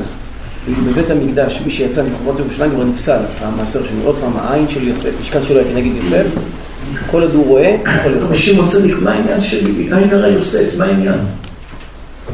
כיוון שהוא לא נהנה מהראייה של... אבל למה ברכות, הכל, ברכות, אה, ותבואנה לראש יוסף, ובן פורת יוסף, בן פורת אלי עין, על הילדים שלו, וידגו לרוב בקרב הארץ, מה דגים לא שולט בהם עין הרע. מברכים את הילדים כל אל שבת, תהיו כמו מנשה ואפרים שלא ישלוט בכם עין הרע.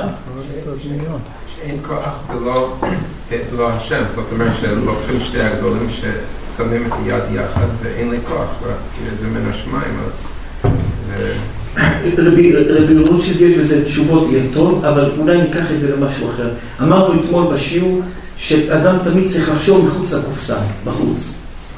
יש תמיד, מתי שהלכו לקבור את יעקב אבינו, עשו עשה בעיות, יהודה, יוסף, כולם היו, אף אחד לא ידע איך לפתור את הבעיה.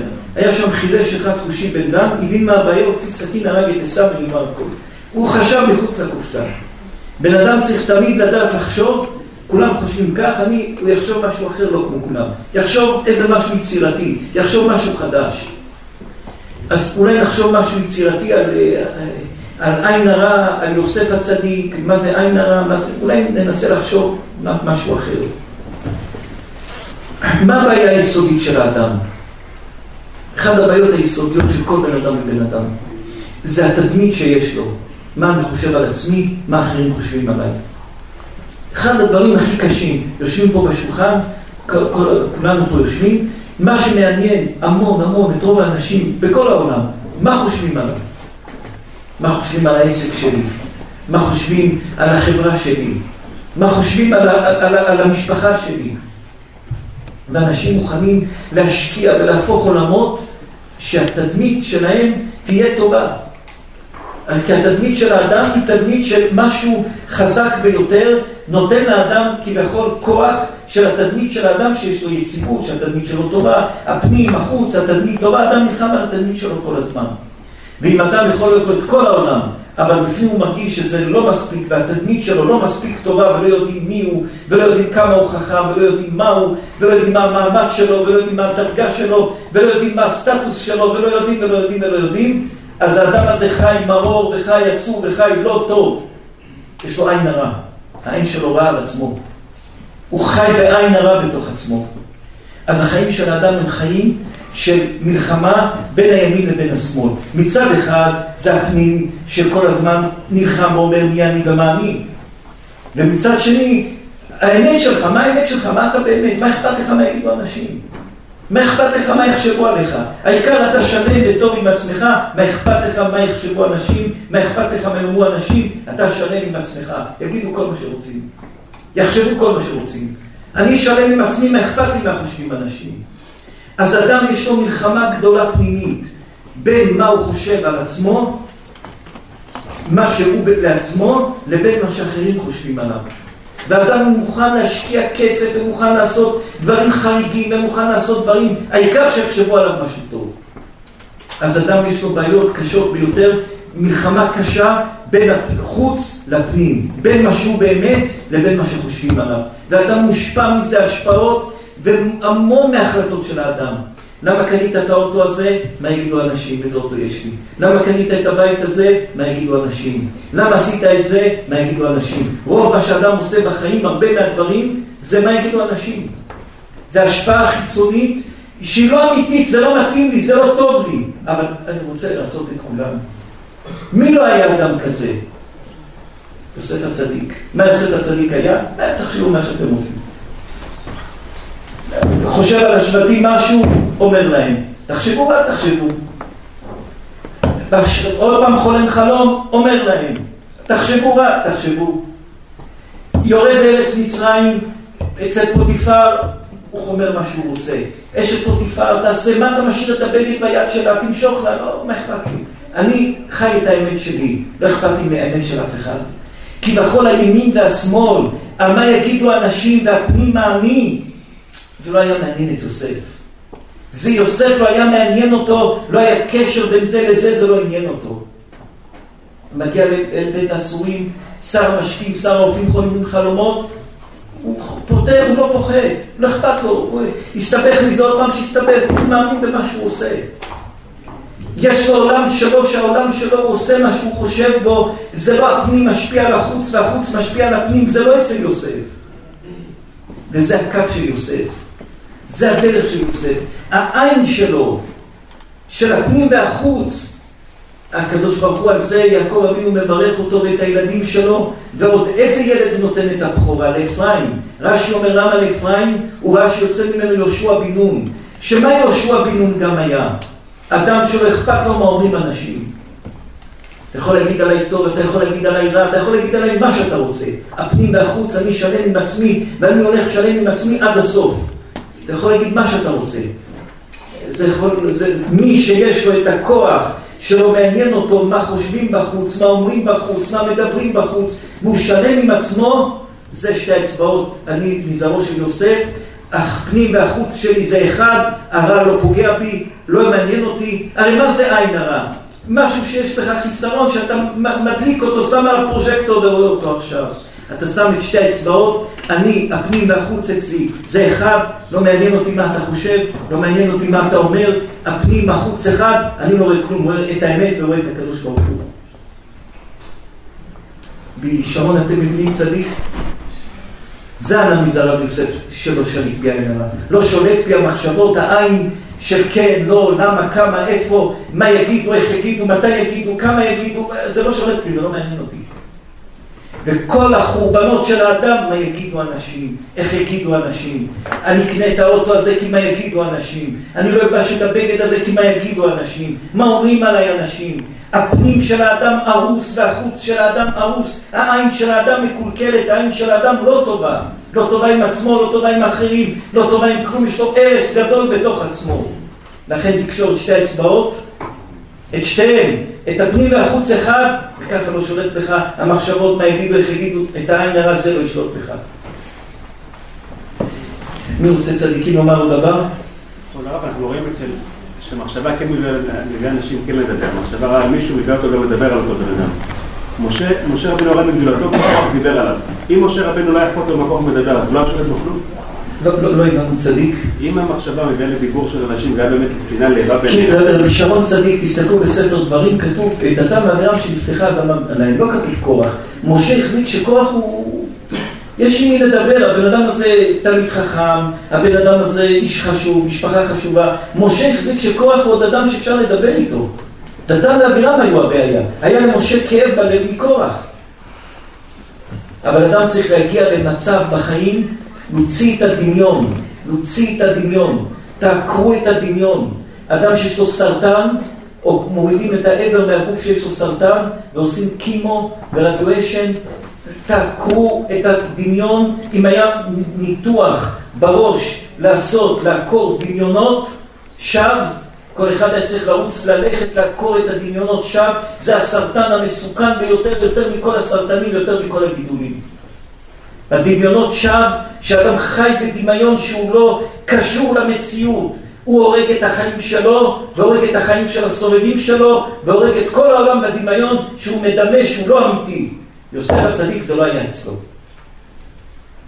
יהושע בן נון שזכה לקבל אפרים את הבכורה, זה לא היה אצלו.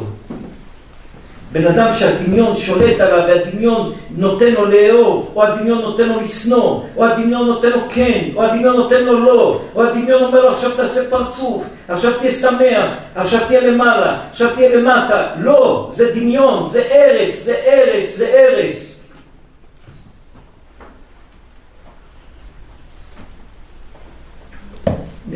מה יש לומר על זה עוד? אם כל אחד יחשוב כמה דמיונות אנחנו חיים. כמה דמיונות אנחנו חיים וכמה רבנו עם אנשים בגלל דמיונות וכמה הפסדנו דברים בגלל דמיונות וכמה קלקלנו בגלל דמיונות וכמה אם לא נעצור את הדמיונות עוד נקלקל ונהרוס וכמה חיים מרים בגלל דמיונות. הרמב"ם אומר, תשים את השכל, אותו שכל שהוא בסך הכל שוקל שתי קילו, שתי אחוז מכל המשקל שלך. כמה אתה שוקל? 70, 80? כמה זה שתי אחוז מ-80 קילו? 160 גרם. אה, קילו 600? לא יודעים כמה. תעשו חשבון, זה כל מה שהשכל שוקל. לא נראה לנו, נראה לנו הרבה פחות מקילו. הראש שוקל קילו וחצי. הראש של אדם נורמלי שוקל קילו וחצי. הרב, ילד, הוא לא פוחד, אין לו פחד. ומי מכניס את הפחדים לילדים? לכאורה, אנחנו ההורים. כשאנחנו מתחילים לומר לו תיזהר, זה מסוכן, זה לא טוב, זה כך. רבי שמעון, אנחנו לא יודעים מתחילת הדיבור, הבינו טוב. מה זה דמיון? בהתחלה אנחנו יוצרים, אומרים לנו הרמקול שחור. זה רמקול. כשאנחנו לא יודעים מה זה, אז נשאר לנו בראש כזאת צורה. והילד הקטן יהיה רמקול אדום, הוא לא יבין שזה רמקול, צריך להגיד לו גם זה רמקול. לאט לאט הוא מייצר, והדמיון קושר את זה לזה, והוא מבין שזה רמקול. הדמיון כביכול נותן לנו את הכוח לקשור בין זה לזה, לקשור בין זה לזה. כוח הדימוי זה מדמה. האיש הזה ככה, אז גם האיש הזה ככה, האיש הזה אמר לי כך, והוא אמר לי ככה, אז הדימוי קושר אחד בשני. הדמיון קושר אחד בשני. יש לדמיון מעלות. אבל אתה צריך לשלוט על המעלות האלה ולקחת את זה בצורה נכונה. שזה לא יביא לך אוסף של שטויות בראש, שתגיע לחורבן.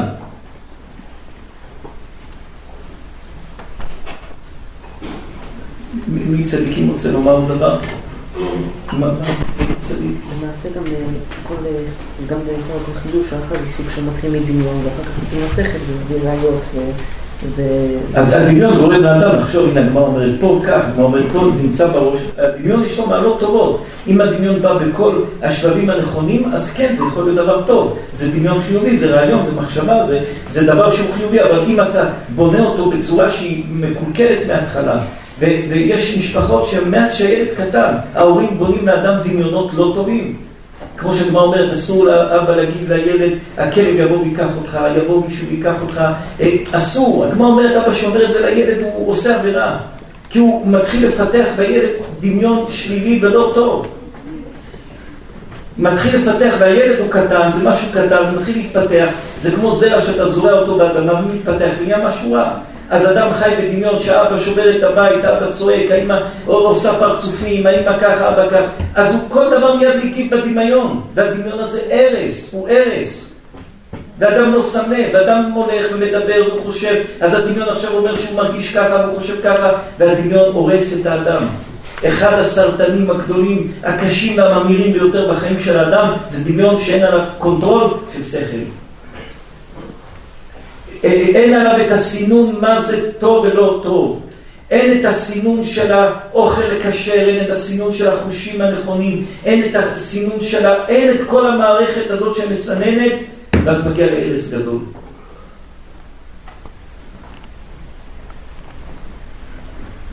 נו צדיקים. שלראות כבוד הרב היה מהאחים שנרדו למצרים ליוסף, יעקב פיזר אותם בכל שער ושער. אמר להם שלא תשלוט בהם עין הרע. יכל גם אותם לברך, כנראה שהיה אכפת להם מה חושבים עליהם. מאותה נקודה. למה לא לברך אותם שלא תשלוט בהם עין הרע? כנראה כביכול שלכל אחד מהם הייתה את הנקודה שהם בו כלי לקבל את הברכה הזאת של ברכות יוסף. אצל יוסף היה את הכוח הזה. רק לו לא אכפת. יוסף גם היה ישר. מה פירוש ישר? כל העולם בנוי בעיגולים. מה זה השמש? עגול. מה זה כדור הארץ? עגול. כל העולם, כל מה שבא מהבריאה של הקדוש ברוך הוא, זה עגול. אין מרובע. מישהו ראה משהו של הבריאה מרובע? אפילו הדבורים עושים כוורת של דבורים, אז לא, הם לא עושים את זה עגול כי הם רוצים להרוויח מקום, הם עושים את זה משושה. איך זה כוורת של דבורים? זה לא מרובע. כל דבר שהוא דבר של העולם, עגול, עגול, עגול, עגול, שמיים עגולים, כדור הארץ עגול, הכל עגול, עגול, עגול. כל דבר של הטבע הוא עגול. אצל יוסף הצדיק זה היה ישר. יוסף הצדיק הלך, הלך נגד הטבע. הטבע הוא עגול, אני הולך נגד הטבע, אני הולך ישר. כולם מתעגלים, כולם מעגלים קצוות, כולם בסוף פה מעגלים ושם מעגלים. יוסף הולך ישר, זה לא נוח לך, אתה רוצה ללכת עגול, אתה רוצה ללכת במעגלים, אני הולך ישר, תלך אתה איך שאתה רוצה. לכן יוסף זכה לבנוחה. אותו דבר גם יהושע בן נון, כולם הלכו עגול, עגול, עגול, עגול, יהושע הלך ישר, והיה לו כוח להגיד השמש, שמש בגבעון דום, ולהעמיד את השמש במקומה. ואיך כתוב על יהושע בן נון? בספר יהושע פרק י' הרי זה כתוב שיהושע בן נון העמיד את השמש במקומה, והרי זה כתוב בספר הישר. איך הלשון? מתי שהיה מלחמה ויהושע בן נון עמד ואמר שמש בגבעון דור, העמיד את השמש במקומה, השמש לא זזה. וכל מה שקרה שם, הרי זה כתוב... וידום השמש וירח עמד עד יקום גוי אויביו, הלא היא כתובה על ספר הישר, ויעמוד השמש בחצי השמיים ולא אץ לבוא כיום תמים. מה זה ספר הישר? ספר בראשית. איפה, מה כתוב בספר בראשית? מה כתוב בספר בראשית?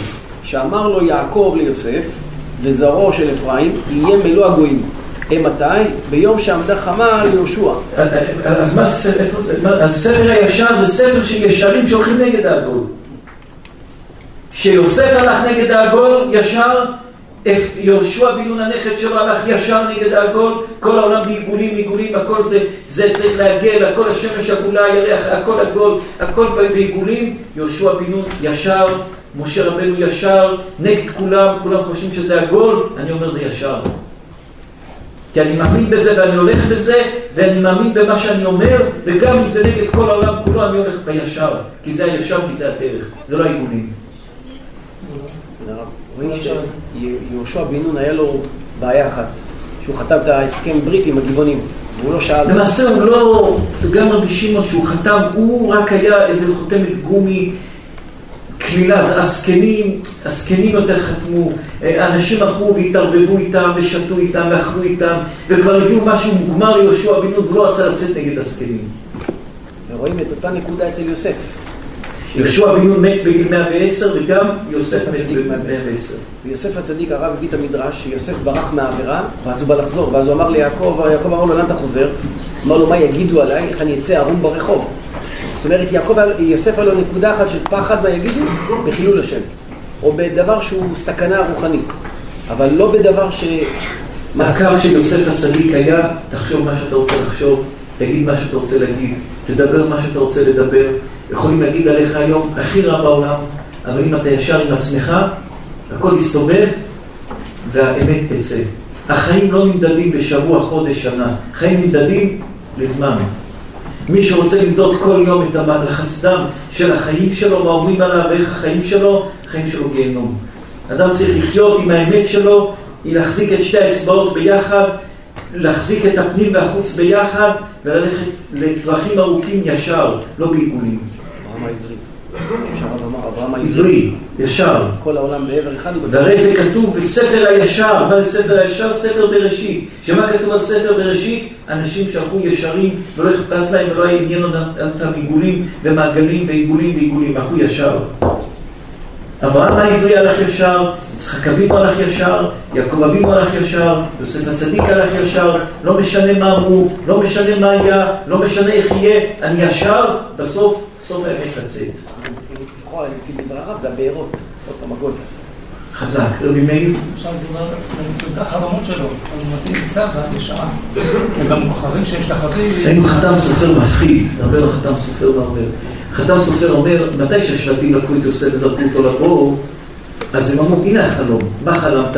שאנחנו משתחווים אליך, הנה אנחנו משתחווים לבור שאתה למטה. מהחתם סופר אמרו, הנה אנחנו, הנה החלום מה שחלמת, הנה אתה בבור ואנחנו מתכופפים לראות איך אתה בבור, הנה משתחווים אליך, הנה נראה מה יהיה חלומותיו. רק חתם סופר יכול לומר את זה. הנה החלומות שלך, אנחנו רואים את החלומות שלך. אתה למטה בבור, הנה, טוב מאוד, זה טוב שם. כל זה, עם כל ה... שלא יהיה לו דמיונות. יש משהו כמו התורה הקדושה. לולא תורתך שעשועי עזבתי בעוני, עברנו בחיים המון איסורים, ועוברים הרבה איסורים. אם לא היה התורה, לא היינו מחזיקים את הדעת. התורה זה מה שמחזיק. כן, צדיק. זאת אומרת, עם כל זה שיוסף לא היה לו דמיונות, אבל היה לו חלומות טובות. זאת אומרת שיש יש דמיונות שאסורים- שזה לא טוב, אבל יש חלומות שזה כן טוב. אתם יודעים, אתמול היינו במטוס, בדרך לפה, והמטוס קפץ, ממש יש לנו בזמן האחרון תיקון עם מטוסים. תיקון עם מטוסים. זה הרמב"ם. ומתי שאנחנו מדברים עם הצדיקים שאיתנו ואנחנו חושבים דברים. אנחנו מדברים איתם דברים, שולחים אותם במחשבות לחשוב דברים, אנחנו חושבים בינתיים דברים אחרים. וחשבנו משהו, החלומות של יוסף, תסתכלו, כל החלומות היו שתיים שתיים. שרופים, אה, אה, אה, השמש והירח ואחד עשרה כוכבים, לימים עלומים, שתי חלומות. שרופים, שר המשקים. פרעה, שתי חלומות. למה הכל בזוגות, החלומות בזוגות שם? למה? ישראל, זה מתי שדיברנו עם יוסי ואיתכם ועם לוי, שלחנו אתכם לחשוב על משהו וחשבנו על זה. למה הכל בזוגות?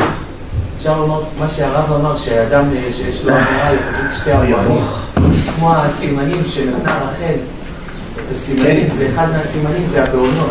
הוא מייצג את התאווה, את חוש המישוש.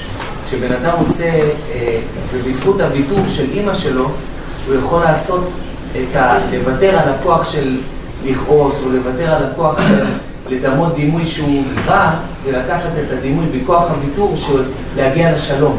ובכוח הזה הוא יכול למשוך את, ה, את האמת, להשיג את ההשגות. את האמת הפנימית שלו. כן. מה התחלתם לומר צדיק? זאת אומרת שהחלומות, הרב אמר שהוא ישר בלי דמיונות, אבל היה לו דמיונות טובות, זאת אומרת חלומות טובות, כמו שהרב אמר, שיש... וצריך לדעת שיש חלומות שיש בהם ממש כמו נבואה. יש חלומות שיש בהם כמו נבואה. חלומות. זה חלק מדמיון, אבל לפעמים, אה, פעם באו לדברי חיים מצאנז, ואמרו לדברי חיים מצאנז שאומרים, שעומד לקרוא משהו, שזה כוכב, ירח, אמר להם דברי חיים מצאנז, לא עומד לקרוא כלום. אמרו לו, איך אתה יודע? הוא אמר, לא יעשה לו שום דבר, כי גילה לעבדיו הנביאים, ואם השם לא גילה לי, לא עומד להיות כלום. לפעמים יש, לפעמים יש אה, אה, משהו בחלום, איזה דבר, דברים שכביכול אנחנו בחיים, כמה דברים שהם דברים לא פשוטים, והיה לנו, זה, זה לא נבואה, זה טיפשות, נבואה ניתנה טיפשות, לטיפשים, אבל חלומות מגיע ממה שחושבים ביום, מה שאוכלים, ו- אז אולי אם אדם חושב כל כך רע, בסוף ברא, בא לעולם, ואז הוא חושב את זה, זה מה שנהיה. הרב, מה שיוסף אמר, שהוא ברא את ה... שהוא ראה הוא נתן אותה, לכם לחיים, צריך לחיים. כן, הרב, שיוסף בא אליהם לתוך, הבית הסוהר, שהוא ראה אותה, הוא אמר, מה פניכם רעים? אתה יושב בבית הסוהר, אתה תקוע שם בתוך הכלא, מה זה מה פניכם רעים? כי יוסף הצדיק, גם בבית סוהר הוא הרגיש טוב. מה... גם בבית סוהר, אדם נמצא בבית סוהר, אז הדימוי האישי, אז אם בן אדם בדימוי אישי לא טוב בבית סוהר, אז רואים אנשים בבית סוהר זרוקים, שבורים, אתה רואה ממש אנשים, ואתה רואה אנשים שעם עם הכל שם בבית סוהר, הולכים שמחים, הולכים מחייכים, הולכים, כלום. אפילו אין לך מסרק להסתרק, עם האצבעות אתה מסרק את השיער. למה? להיות, לשמור את הצלם אנוש שלך. אדם צריך לדעת בכל מצב שהוא נמצא, תשמור את הצלם אנוש שלך. תשמור, ת, ת, ת, תשמור את הצלם אנוש שלך. ובימי אליהו. למעשה אפילו שמה שהמדרש שאומר שהכל בעולם עגול, עצם העמוק של העולם זה ישר. בגלל שבהתחלה בהתחלה זה היה גולי, ואז זה שבירה, ואז זה- יושר. כן. גם העולם שלנו זה ישר. פעם הגויים היו חושבים שכדור הארץ מחזיקים אותו למטה פילים, כן? יש גם תמונות כאלה, כן? היו מאמינים שכדור הארץ פילים לוקחים אותו. עד היום היו אומרים את זה, אמרו שהכדור ממש משוגעים.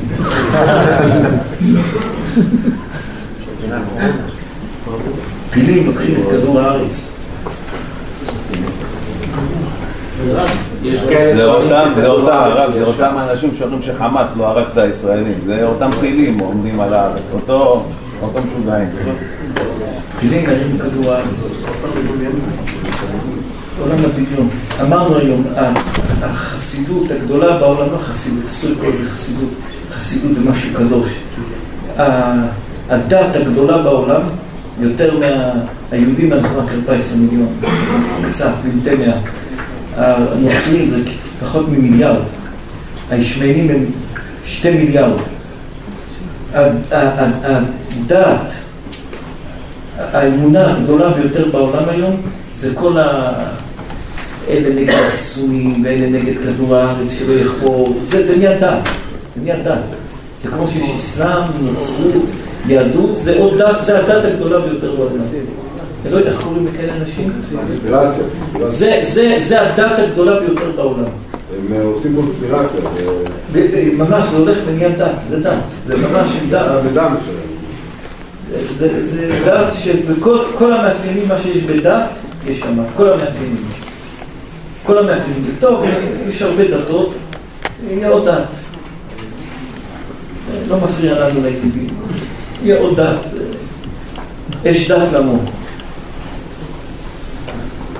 כן? אפשר להגיד גם שגם אתם צריכים את כוח הדמיון, לחבר איתו. המדמה. כבוד הרב, ה- האוכל של עם ישראל במדבר זה היה המן, והמן, כל עמוד שזה היה דמיון, גם אין שחט סטייק או סטייק, תאכל לא, לא, אמן זה לא היה דמיון. לא, לא, רוצה לחשוב על משהו, אז כאילו זה הכוח הדמיון, אתה רוצה שזה יהיה ככה, גדוד צדיקים, היה פרופסור גדול, שהוא הפרופסור הגדול בעולם, ש... מהמומחים הגדולים שעושה את כל ה... מה שאנשים אה, היום במיאמי, בניו יורק, מעשנים ולוקחים כל ה... כל הקנאביס הזה וכל הדברים האלה. הוא אחד הפרופסורים הגדולים הגדולים בעולם, שעושה כל מיני דברים וכל מיני... הוא אמר לנו, יש בראש של האדם, כמו קולטנים, שברגע שאדם מעשן הרבה ולוקח הרבה, אז כבר הוא מאבד את הקולטנים האלה. הגוף של האדם ייצר את זה, וזה, אם אדם ידע איך להשתמש בזה, הוא יכול להשתמש בזה בלי לנגוע בזה, כמו שהוא מעשן את זה או אוכל את זה. וברגע שאדם מתחיל לקחת את זה הרבה, אז הקולטנים האלה מתים. וברגע שהם מתים הוא צריך להכניס את זה, בשביל להשלים הכנסה, הוא צריך לקחת את זה, משום שהקולטנים האלה כבר לא עובדים. אבל אדם שידע לרדת לעומק של הראש שלו, בלי לקחת את זה, יש לו את זה בראש, בקולטנים, זה ישחרר לו, אם הוא יודע להיות חכם, לנגוע בזה בנפש, הוא ירגיש כמו שהוא עישן, כמו שהוא לקח, כמו שהוא אכל. אבל ברגע שהוא משתמש בזה כמה פעמים, הקולטנים האלה מתים. אבל צריך לדעת עוד דבר, שהמוח של האדם הוא מוח גמיש. גם אם 50% מהמוח שלך נשרף, כל התאים, ותדע להפעיל עוד פעם, ב-50% אתה עוד פעם את המוח מחדש. יש, המוח של האדם זה משהו גמיש שאתה יכול לקחת אותו לכל כיוון. וזה אחד המתנות שהקדוש ברוך הוא נתן לנו, שאנחנו יכולים לקחת את המוח ולהזיז אותו לכל מקום. יש לנו כוח להזיז את המוח לכל מקום. אז אה, הצדיקים שהיו אומרים לאנשים דברים, אז כוח המדמה שלהם היה כל כך גדול, והאוכל שלהם היה כל כך בקדושה, והחושים שלהם היה כל כך בקדושה, כמו התלמידה בעל שם טוב, הם לא היו מנשקים, רק ספר תורה, רק מזוזה, לא, לא יל- ילד שלהם, לא חבר, לא מנשקים, רק דברים של קדושה. הכוח של המדמה שלהם היה כל כך קדוש, שבדמיון שלהם הם היו רואים דברים אמיתיים. זה היה דבר אמיתי, אז נקרא לזה רוח הקודש. הכוח של הדמיון שלהם היה יודע לקלוע בדיוק על המטרה. תדעו שזה דבר עמוק עמוק עמוק על היסוד הזה. ראינו שרבי נחמן מברסלב רצה לעלות לארץ ישראל, הוא פחד בדרך שמא יפלו התפילין, תראו רבי יעקב אבוחצירא, פרשת השבוע, פרשת ויחי, הוא בא ממרוקו לארץ ישראל, אז בדרך הגיע למצרים, ויחי יעקב לארץ מצרים, עשה קידוש בליל שבת, ולפני ברות לגפן נכפה נר אחד, הוא אמר להם להתפטר השבוע.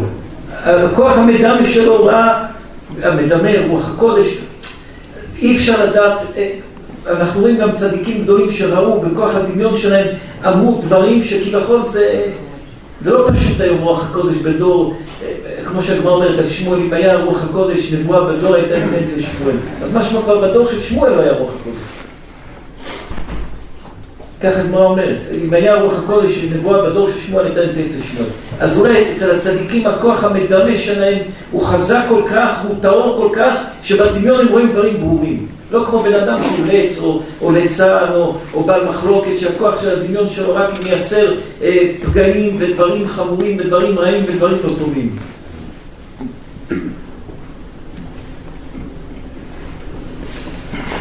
זכות רבי יעקב אבוחצירא, הרמב"ם, כן צדיק, חיים, כן.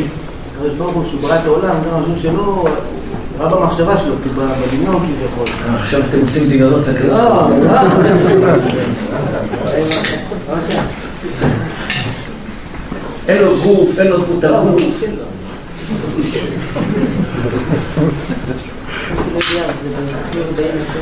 גם, גם גילוי אליהו.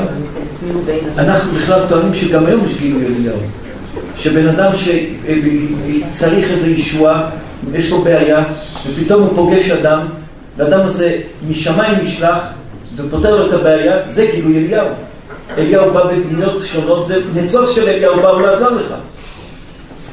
אדם יש לו פתאום צרה גדולה, ופתאום הוא נפגש עם מישהו, ושם הישועה, וזה גילוי אליהו, זה גילוי אליהו, לא צריך שיבוא איזה אליהו עם זקן לבן ויגיד לך אני מלאך עם שש כנפיים או ארבע כנפיים באתי לו, לא, האדם הזה הוא המלאך, הוא גילוי אליהו שלך להציל אותך.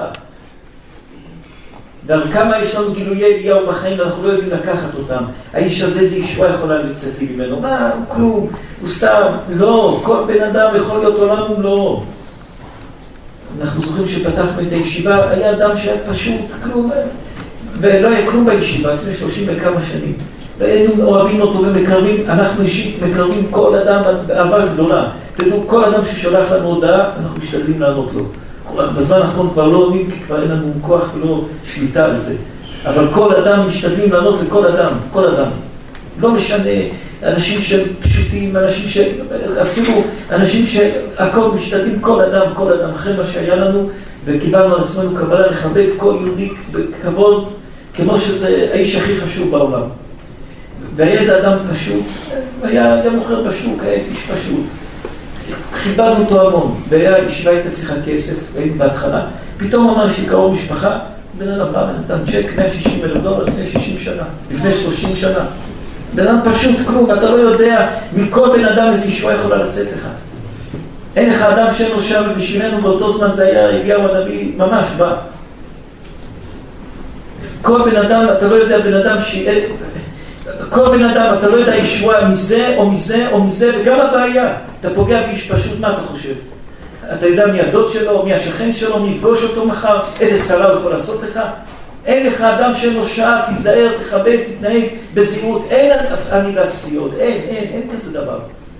אין כזה דבר. אתה צריך להיות שלם עם עצמך, שלם עם הבריות, שלם עם הקדוש ברוך הוא, ואל תחשוב לעשות שום, רק כל דבר שאתה עושה רע זה יחזור לך. מי, מי רוצה עוד צדיקים לומר דבר? תראו, התורות, התורות של שובה ישראל אמרנו, פעם היה נביאים, חלומות, קוראים נתונים, התורות של שובה ישראל, כל השאלות של כל מי שיש לו, התשובות בשיעורים. מי, מי רוצה צדיקים לומר עוד דבר? הרב הזכיר דוד המלך, לולא תורתך שהשואה אז עבדתי בעוני. לכאורה שתי שאלות. מתי שאנחנו אומרים, אני רוצה לומר דבר, אנחנו רוצים לנוח. קשה לנו. חולים, חלשים, כן. דוד המלך אומר, לולא תורתך שהשואה אז עבדתי בעוני. מה עבדת? לא, אם, אם לא הייתה תורה להשתעשע, העולם נחרב. ואחד, מה זה עבדתי? אתה תאבד בהמשך, בעתיד, לא עכשיו בעבר. אני אדבר על זה בשעון חזק, טוב. אני חושב שכבוד הרב פירש על אשר בחר בנביאים טובים, כבוד הרב, היסוד של מורנו הרב. נביא טוב, נביא... יפתחו מהר בטלפון אה, תוספת הברכות, פרק ד', ובזה נסיים בזכות רבי יעקב אבוחצירא, הרמב"ם, אני חושב גם חפץ חיים בכ' טבת, כן? חזון יש לו חפץ חיים. היום זה, היום נולד רבי יום מסטמר, מי? כ"ה באלול. אה, כ"ה באלול, מחילה. אז הרמב"ם ורבי יעקב אבוחצירא. ושתיהם באו ממצרים. מתי שהרמב"ם נפטר, לא ידעו מה לעשות בגוף שלו במצרים, שמו אותו על גמל, ואמרו איפה שילך יגיע. הגמל הלך ממצרים עד בטבריה, בטבריה הצר, שם קבעו את הרמב"ם.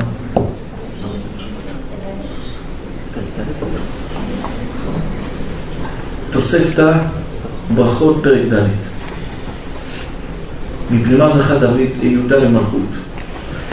אם לא נגיד את זה בעל פה. הגמרא שואלת, התוספתא אומר, למה זכה יהודה למלכות? למה יהודה זכה להיות מלך?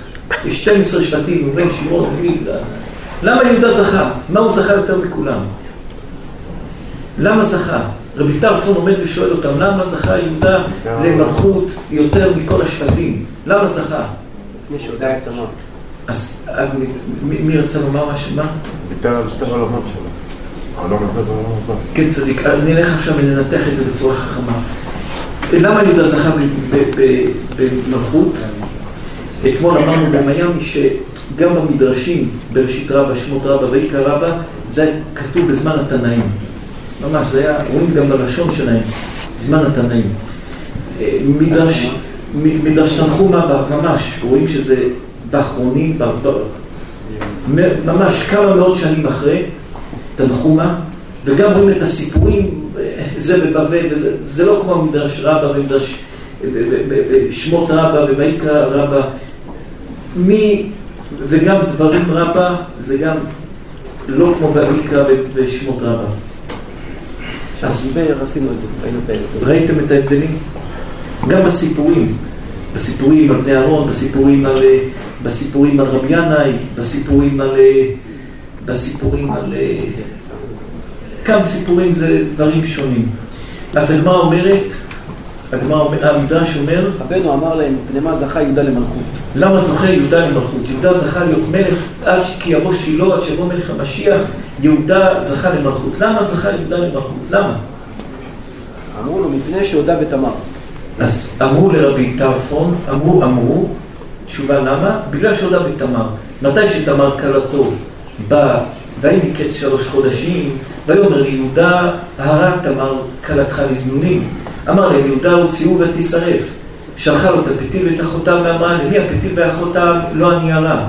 אמר יהודה צדקה ממני.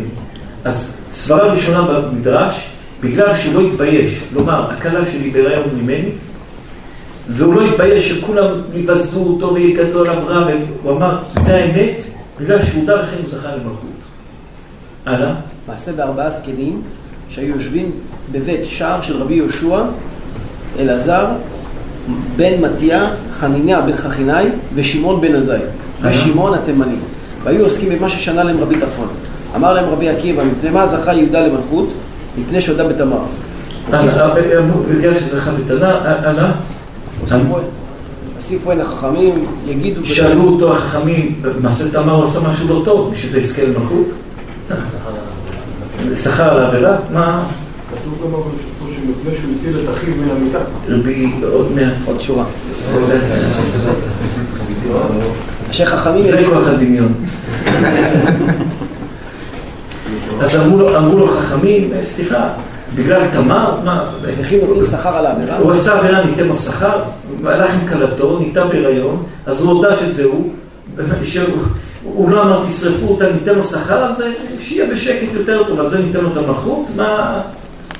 אלא מפני מה זכה יהודה למלכות? מפני שהציל את אחיו, את אחיו מן המיטה. שכתוב אחיו או אחיו. אז סברה שנייה, שהוא הציל את אחיו, את יוסף מהמיטה, שהוא אמר למכור אותו לישמעאלים. בכל אופן, מכרו אותו. הלאה. אמר להם דיה להצלה שתכפר על המכירה, אלא מפני מה זכה אמרו לו חכמים זה אותו דבר, מה אתה אומר, שמכרו, שהוא מכר ולא הרגו אותו? הוא מכר אותו, עשה משהו לא טוב. מה כתוב בתורה? מוכר האדם, מות יומת. מות יומת, אם אני חוטף אדם ומוכר אותו, על פי התורה חייב מיתה. אדם שחוטף מישהו ומוכר אותו, על פי התורה חוטף האדם, גונב האדם, חוטף האדם, הוא מחרו מות יומת. אז מה, אז הוא מכר אותו, בשביל שמכר אותו אני אתן לו עוד מלוכה, זה חוטא נשכר. שמעון? אלא מפני מה זכה יהודה למלכות? מפני הענווה, שנאמר, אז מביאים עוד תשובה, למה זכה יהודה למלכות? בגלל שיהודה היה ענב. ואיפה היה ענב? שהוא אמר, עבדך ערב את הנער. אז עוד המדרש מנסה לתרץ למה זכה למלכות, בגלל שיהודה אמר, אני עבד, קרא לעצמו עבד, ובגלל שהוא הוריד את עצמו והיה ענב, לכן זכה למלכות. אתה מדבר יוסף, עוד רגע מכניס אותך לבית סוהר, אתה עוד רגע הוא הורג אותך, אתה גנבת לו כביכול את, ה- את הגבייה, עשית לו, עשית לו, עשית לו, תשתוק ותגיד עבד, אוי ואבוי. הרי אמרת כולנו נהיה לך לעבדים. איזה ענווה יש פה? כן, רבי שמעון. שאול לא זכה למלכות אלא מפני הענווה. בקיצור, אז הגמרא, רבי שמעון, אנא תצאו יותר מהר. הגמרא אומר, בקיצור, למה זכה למלכות? בצאת ישראל ממצרים, בית יעקב המועד, הייתה יהודה לקודשו, בני ישראל עמדו בים סוף. ומתי שעמדו בים סוף, הים עוד לא נקרא לשתיים. מי ייכנס, לא ייכנס, מי ייכנס, לא ייכנס, שבט יהודה קפץ, היה מוכן למות, היה הראשון שסיכן את עצמו, הראשון שביזה את עצמו וקפץ, ואז הים נקרא לשתיים. אז למה יהודה זכה למלכות? בגלל שקפץ. אז רואים, לא בגלל שמחר, לא בגלל תמר, לא בגלל הצלת יוסף, לא בגלל ענווה, אלא בגלל שקפץ למים. מה הוא עשה בזה ש- שקפץ למים? תדעו שבמנהיג צריך להיות שתי דברים חשובים ביותר. דבר ראשון, שהוא צריך להיות אומץ, להיות הראשון, לקפוץ ראשון. מנהיג שהוא מפחד, אומר לכולם, תנסה אתה, אם אתה תעבור אז אני אעבור, זה לא מנהיג. מנהיג שאומר קודם אתם, אחר כך אני, זה לא מנהיג. יהודה היה מוכן קודם כל לקפוץ למים ראשון, שבט יהודה, למות ראשונים במים, כי זה רצון השם. אחד. ודבר שני, שהיה ליהודה, שהוא גם מוכן לקחת ביזיון. ביזיון, קפץ למים, התרטב, לא יצא כלום, לא יצא כלום, איך יצא כלום. יהודה היה את שתי ההנהגות, של שתי הדברים החזקים של הנהגה. גם להיות אמיץ וגם לא מפחד להתבזות בשביל מה שהוא עושה. ולכן הוא זכה למלכות. זה היה הכוח של יהודה שהוא זכה למלכות יותר מכל הדברים השניים. עכשיו מישהו רוצה לשאול ולנו עם כוח. הרב אולי אפשר להגיד שלא הציל את המיטה, הציל את המיטה, שהוא הציל אותם. את אחיו, יש, יש לשון שאומר את אחיו. לא. יש לשון שאומר את אחיו, יש לשון שאומר את אחיו. כן. מי, רוצה עוד צדיקים? כוח הדמיון. אמרתם שיהודה, בגלל שהוא מחזיר את אה, יוסף, צריך אה, לא למיטה, כאילו, נכון? אז אז- אז כשיהודה ראה את את, תמר, את תמר, אז רשום שהובילה את הכלים, רשום שזה היה בחנוכה, לא היה לה כאילו אה, נרות לחנוכה. אז רשום שהוא צדקה ממני, הכוונה כאילו צדקה, צדקה מפה לשעות צדקה. הצדקה מוצא מוות, אז הוא נמצא ממנה... מי, רוצה? צדיק. הרב. אה, אני לא יודעת אם אני שמעת נכון או לא, אבל שמעתי משהו כשבט בנימין, מתי היה בים סוף, הם רצה עולה, או הם היה בהתחלה. אה, אבל בסוף שבט יהודה. המדרש פה אומר. שבט יהודה מלחמה, הם אומר, אנחנו... שמעון חציל, באותו מדרש כתוב שהתחילו בנימין, אותו מדרש. אבל יהודה בסוף. מפני מה זכה יהודה למלכות? אמר להם, מפני שקידש שמו של הקדוש ברוך הוא, שכשעלו שבטים ועמדו על הים, זה אומר אני יורד וזה אומר אני יורד, קפץ שבטו של יהודה וירד בתחילה וקידש את שמו של הקדוש ברוך הוא. ועל יוצא שהוא אומר, הושיעני אלוהים כי באו מים עד נפש וכולי. גם שם מוזכר בנימין. גם בנימין, יש כאלה, אבל זה שבט יהודה קפץ. בנימין רק אמרו, אבל שבט יהודה קפץ. מה זה מה זה ההבדל אם בנימין הלך בהתחלה והם יהודה קפץ?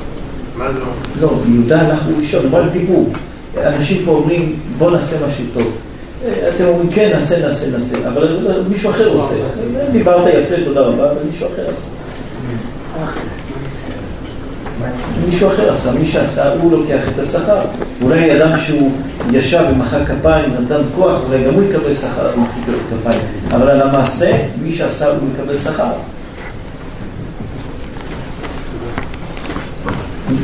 זה מה שכבר הרב בדיוק דק, בצאת ישראל ממצרים, בית יעקב מן המועז, הייתה יהודה לקודשו. למה הייתה? היה יהודה. יהודה זה זכר, למה הייתה יהודה? אלא אם לא תמר, שלא הייתה כובשת את עצמה, יהודה היה הורג אותה, אז יהודה כבר לא היה זוכה לזה. הייתה יהודה, בזכות אותה מעשה של תמר, הייתה יהודה לקודשו. חזק. איך מישהו, כל הרבה אנשים היה להם חיים, הלך בדרך ועכשיו יש להם דמיונות לא, לא איך צריך. איך יוצא מזה? לכן אמרנו שהדמיון, הראש הוא נמתח, הראש הוא כמו גומי, וגם אם חצי מהראש שלך שרוף, חס ושלום, של אדם שרוף, מחוק, הוא יכול עוד פעם לפתוח את הכל. אדם יכול לפתח את הדעת שלו, ללמוד ולחדד את הראש.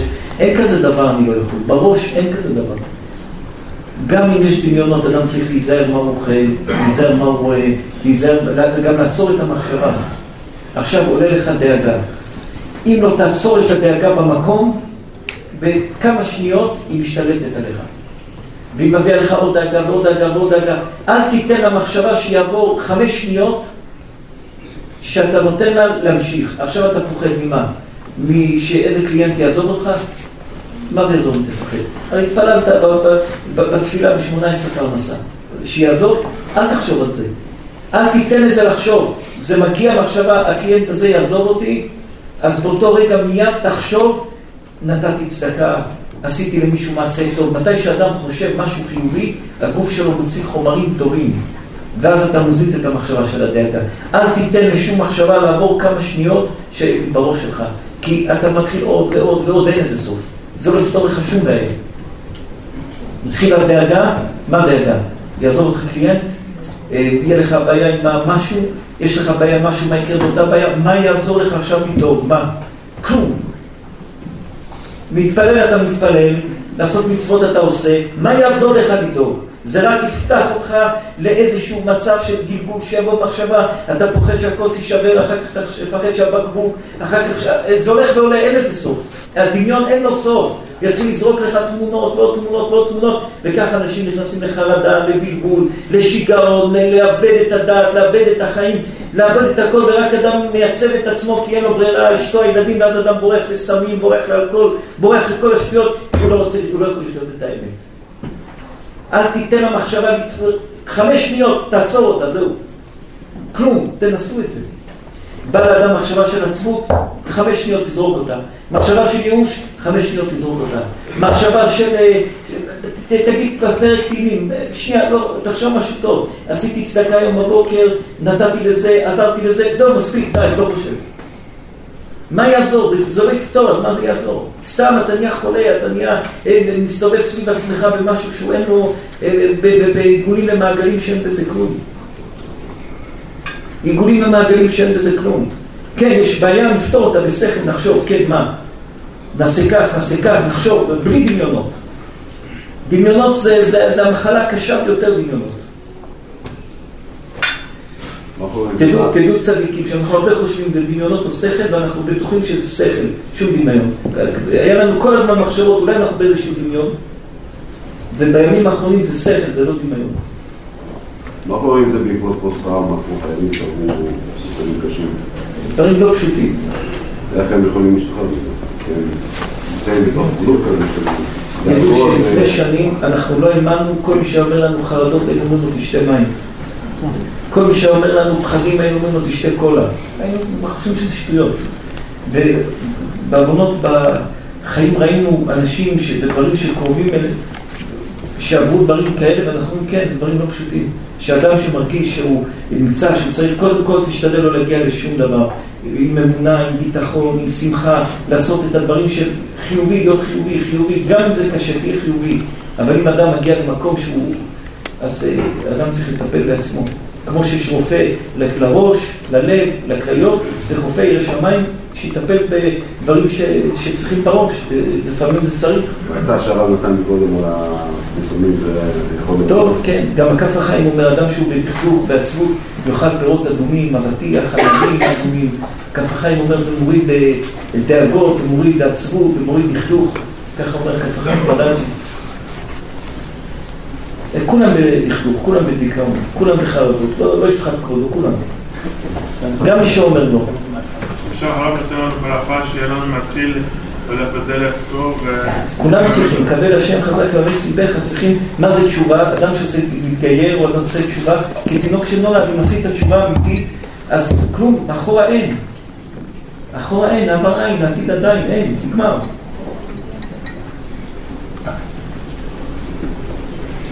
מה שהרב אמר, שהרב אמר, שהוא היה לוקח את הדברים מאוד בקלות. יש רבנו מפיסחה, הוא אומר שצדיקים, הוא אומר צדיקים, הוא אומר, אה, יש להם איסורים, נכון? הוא אומר כחוט השערה. הקדוש ברוך הוא דן צדיקים כחוט השערה. אבל הוא אומר גם עונשם כחוט השערה. מה שהרב אמר עכשיו זה בדיוק מה ש... גם העונש שלהם, הם לוקחים את זה כחוט השערה. שלא משנה מה אדם עובר, גם הדברים הקשים ביותר. הדברים, בן אדם עם אמונה חזקה תחכה ועם ביטחון גדול. אין, הקדוש ברוך הוא לא עושה סתם רע. אנחנו מסתכלים על החיים מאחורה של שנים, רואים את הדברים, כל מה שהשם עושה, כמו שדוד המלך אמר לשאול לפני שהוא הרג את, הלך להילחם עם, עם, עם גוליית, גם את האריה והדוב ניצחתי. למה? מתי שבא אריה להילחם עם דוד, דוד אמר, אני לא סתם בא אריה, אריה בא ללמד אותי לאיזה משהו גדול שעומד להיות לי.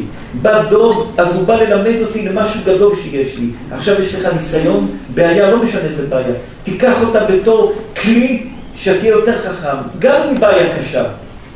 תיקח אותה לכלי כמו אריה שבא לטרוף אותך, כמו דוב שבא לטרוף אותך, תיקח את הבעיה ולא רק תנסה למרוח אותה ולהתחמק ממנה, אלא תבנה את הנפש שלך מאותה בעיה, להיות יותר חזק בנפש.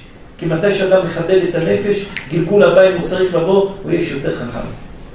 מתי שמתים זה רק כמו רשמיים, אחר כך קמים עוד פעם. אז אה, תקום בגלגול הבא יותר חכם.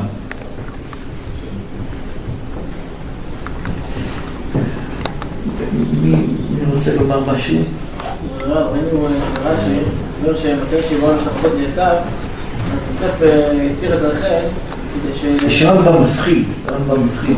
יש רמב"ם שאומר שכל מי שחוטא אפילו בסתר, אז הוא גורם חילול השם בגלוי.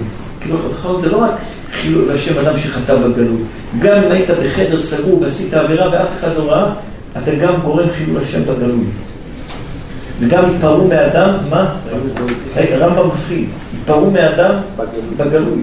כביכול אין כזה דבר, גנבת בסתר, אין כזה דבר, פגעת במישהו בסתר, אין כזה דבר, דיברת על מישהו לשון הרע בסתר, אין כזה דבר, בגלוי, יפרעו ממך בגלוי, אין, זה גלוי, אין, אין, אין דברים נסתרים בעולם הזה. הקדוש ברוך הוא, זה עולם שהכל גלוי, אין, עשית עבירה בסתר, פרעו ממך בגלוי.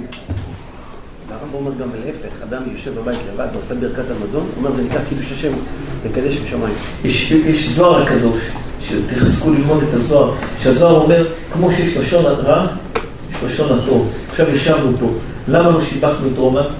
נקבל עונש, למה לא שיבחנו אותו? זה לא רק על לשון הרע מקבלים עבירה. אם יושבים ואפשר לדבר טוב על אדם ולא מדברים, גם יקבלו על זה עונש, אומר הזוהר. זוהר תחת. נעלמתי דומייה, חשתי איתו, מוכבים לזה. יושבים, אבל, אבל יושבים צריך לדבר טוב, כמו שיש לשון הרע, יש לשון טוב, תדבר טוב. אתה יודע שהאיש הזה טוב, תדבר עליו טוב. תדבר עליו טוב. אם לא תדבר עליו טוב, יהיה לך עונש על זה.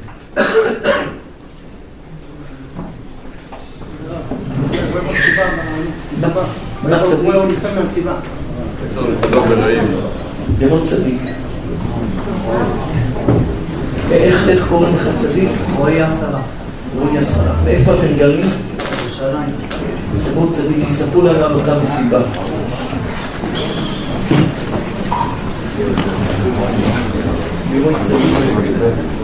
יספרו לנו מה היה באותה מסיבה. אני ואשתי הגענו למסיבה בשעה שש בבוקר. נסעתם בשש למסיבה לשמוח? כן. לא ישנתם בלילה? ישנו, אבל השעון היה אמור להיות בשלוש בבוקר, ולא התעוררנו, והגענו למסיבה בשעה שש בבוקר, וכשאנחנו הגענו, השומרים אמרו לנו להיכנס עד סוף החנייה, כי המסיבה התחילה בלילה ולא היה מקום. היה ממש המון אנשים? המון, ארבע אלף. וכשהגענו... אתם חושבים שראיתם את המחבלים? אתם חושבים שבאו את כל הארבע אלף? או שזה היה להם במקרה על הדרך? פתאומיות. זה בשבילם היה במקרה. וכשהגעתי לחנייה, כשהחניתי את האוטו, נתנאל, חבר שלי, פתח את הדלת וראה קרטון חלב על ליד הגלגל, ממש שתי סנטימטר ליד הגלגל. וכשאשתי יצאה מהאוטו, אז אה, נתנאל פשוט לקח את הקרטון חלב ואומר לי, רועי, אני שם את הקרטון על האנטנה בשביל שנצא מהמסיבה, שנזהה את האוטו. וכשנכנסנו למסיבה, אחי עידן היה שם בארבע בבוקר, ואמרתי לו שהגעתי. וכשהוא בא אליי לרחבה, אז אה, אשתי אמרה לי שהיא הולכת לשים את הג'קט שלה במקום שעידן היה, ואני אמרתי לה שאני מתקדם לרחבה השנייה, היה שתי רחבות, אחת רחבה של הנובה. זה זה כביכול אה, אה, פתוח, בלי זה תקרה. פתוח, בלי תקרה, בלי כלום, זה בשטח. והיה שתי רחבות, אחת הרחבה של המשרום, שהם חברים שלי, שזה מיכאל גרושר וקנין, זיכרונם לברכה, אליה כהן שהוא חטוף בעזה, אלקנה בוחרוט שהוא חטוף בעזה. ו- שבאו? הם המייסדים של ההפקה. הם, ה... הם בעצם עשו את ההפקה של המשרום. זה היה שתי הפקות, אחת של הנובה ואחת של המשרום. זה היה במקום... אז אלה שארגנו את זה חטפו והרגו אותם. שתיים מהם נחטפו ושתי אחים תאומים ירושלמים נרצחו, מיכאל גושר וקנין, וכשאני, כשאמרתי לאשתי לבוא לרחבה של המשרום בשעה... חברים שלכם. כן, טובים. ובשעה 6.28 הוצאתי את את הטלפון לצלם את המסיבה, ובאיזשהו שלב שצילמתי, אז ראיתי בשמיים שתי עננים שחורים, והמוזיקה המשיכה לעבוד. מה זה עננים שחורים? זה ראיתי כמו שתי עיגולים שחורים בשמיים. זה? היה עיוותים, אבל אף אחד לא שם לב אליהם, כי היה מוזיקה ואף אחד לא שמע. לא היה עוד. צבע אדום, כן. ולאחר 10-20 שניות, אחד המאבטחים עלה לבמה והכריז שזה טילים ויש צבע אדום ואין מרחב מוגן וכולם צריכים להתפנות ולהתכופף ולשים ידיים על הראש. וכשאני ראיתי את זה, אני כפיתי לרגע ואמרתי לאשתי שאנחנו לא נשארים פה ואנחנו רצים עד האוטו. וכשרצנו לכיוון האוטו, אז היא אמרה לי שהיא שכחה את הג'קט שהיא שמה בבוקר אצל עידן באוהל שהוא היה בו. אז זה היה אוהלים, אוהלים? זה, כן, זה כל מיני קבוצות של אנשים שפשוט התמקמו במסיבה. וכשהיא התעקשה איתי לחזור להביא את הג'קט, אז היא התעקשה איתי לא סתם, כי ברגע שהיה היה לנו ויכוח קטן אם ללכת לחזור להביא את הג'קט או לא, אז ברגע הזה, באמת שחזרנו להביא את הג'קט, פתחו את היציאת חירום, ואנחנו הראשונים שיצאנו מהחנייה. ולפני שיצאתי מהחנייה, אה, עדיאל טוויטו, זיכרונה לברכה, גם עדיאל טוויטו זה מי שהכרתי בעבר. ירושלים. היא לא, היא מתל אביב. הכרתי שהייתי בטיול בחו"ל, והיא חייכה לי חיוך קטן כזה, ואני הרגשתי שהחיוך הזה היה לו איזשהו סימן, כי היא פנתה שמאלה ובעצם שם המחבלים חיכו. וכשאני נסעתי היה חמש מכוניות. עליתם למכונית. עליתי למכונית, ובאותו זמן ש... עדיין החלב. כשהגענו לאוטו, אז אמרתי לה להתקשר לנתנאל ואשר ושתגיד להם שיבואו ליציאה, כי אני לא רציתי להתעכב שם בחניה, כי ידעתי שיהיה פקקים ויהיה לחץ עד שכולם יצאו. אני סך הכל רציתי להגיע לילדות שלי לבית. וכשלקראת היציאה נוצר פקק של חמישה מכוניות והיה מחסום, היה ניידת משטרה על הכביש. כשאני הגעתי לניידת, הווייז היה אמור לקחת אותנו שמאלה, והשוטר אמר שאי אפשר לנסוע שמאלה. למה? כי הוא אמר ששם בעצם יש שירותים ונפלו טילים. ובדיעבד שם בעצם מחבלים חיכו. קיצרת. לא. זה אחרי שנסענו, החמש מכוניות התחילו לנסוע לקחת ימינה, אשתי התחילה לקרוא תפילת הדרך, וברגע שהיא סיימה את תפילת הדרך, החמש מכוניות פשוט התפרססו אחד אחרי השני במקום, התפר... עשו פרסה חזרה למסיבה. חזרו למסיבה? חזרו לכיוון המסיבה, אני לא יודע למה. ואני הרגשתי שפשוט קולות שאומרים לי לא להתפרסס ולהמשיך רק ישר, אני פשוט הרגשתי שמישהו מוליך אותי ומישהו איתי שמה.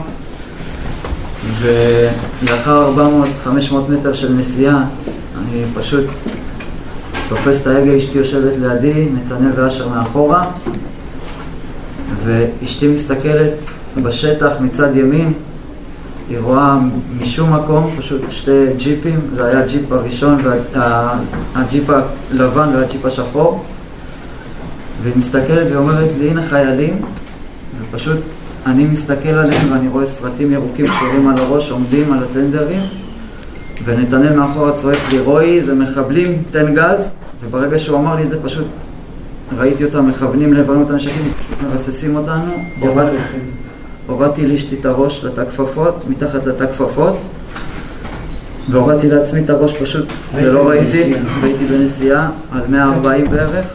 והם היו רודפים אחריכם? לא, הם פשוט באו מהשטח. אני על הכביש והם באו מצד ימין. הייתי ממש בנסיעה, והם היו בנסיעה לכיוון הכביש. ופשוט ריססו אותנו, והורדתי את הראש. האוטו נפגע. האוטו לא נפגע, כדור לא פגע, ואני פשוט צעקתי צעקה כל כך גדולה של שמע ישראל, כשאני לא רואה לאן אני נוסע עם הראש למטה, ומיד לאחר מכן אמרתי שיר למעלות, ופשוט אחרי כמה שניות ראיתי אותם שהם עומדים על הכביש. עומדים. הגיעו לכביש עם הרכבים. מולכם. לא, אנחנו עברנו אותם. ויורים על כולם. עוד לא על כולם, הם עוד לא הגיעו למסיבה. הם פשוט, אנחנו, הראשונים ראשונים. שפגשנו אותם. התקשרנו למשטרה, אה, המשטרה הייתה אדישה עד שהיא... פשוט כמה דקות הוא שאל את אשתי מה התעודת זהות, איזה כביש את, איפה אתם בדיוק, מה קורה, מה פה, מה שם, ופשוט אמרתי לה באותו שנייה שתתקשר לאחי עידן, שהוא נשאר שמה. כן. הוא ניצל, הוא ניצל. ברוך השם לאחר שש שעות של טבח, של בריחה. שש שעות שש. שעות. שש שעות הוא היה שם. וכשאני... אתם רואים מה זה אם לא ישמור השם עיר שף שקד שומר. וכשאני המשכתי בנסיעה, לאחר קילומטר וחצי היה את בסיס אורים. ואשר אומר לי, רועי, תיכנס לבסיס, מה יותר בטוח מהבסיס? זה צה"ל, מה יותר בטוח? וגם פה הרגשתי ו... שמישהו איתי ואומר לי להמשיך ישר, ואני מסתכל לאשתי בעיניים, ואנחנו בהחלטה ברורה אחד עם השני, אומרים שאנחנו, אני לא עוצר פה, אני פשוט ממשיך בנסיעה, כי גם שם חיכו מחבלים בבסיס. והגענו לאופקים, אחרי שעבר הגענו לאופקים, נכנסנו לבאר שבע. ברגע שנכנסנו לבאר שבע היה יירוט על בית, וכל הבית התפוצץ. ראינו את זה, והאוטו היה, קיבל הדף, ופשוט נסענו לכיוון ירושלים, וכל הדרך היינו עם עידן אח שלי על הקו, ופשוט שמענו מלא צרחות ויריות. הם נכנסו, הם נכנסו וטבחו, והם עשו כמו טבעת, הקיפו פשוט את כולם. כמה הם היו? קרוב לאלפיים, לא יודע, אלפיים בערך נכנסו לפה, והם...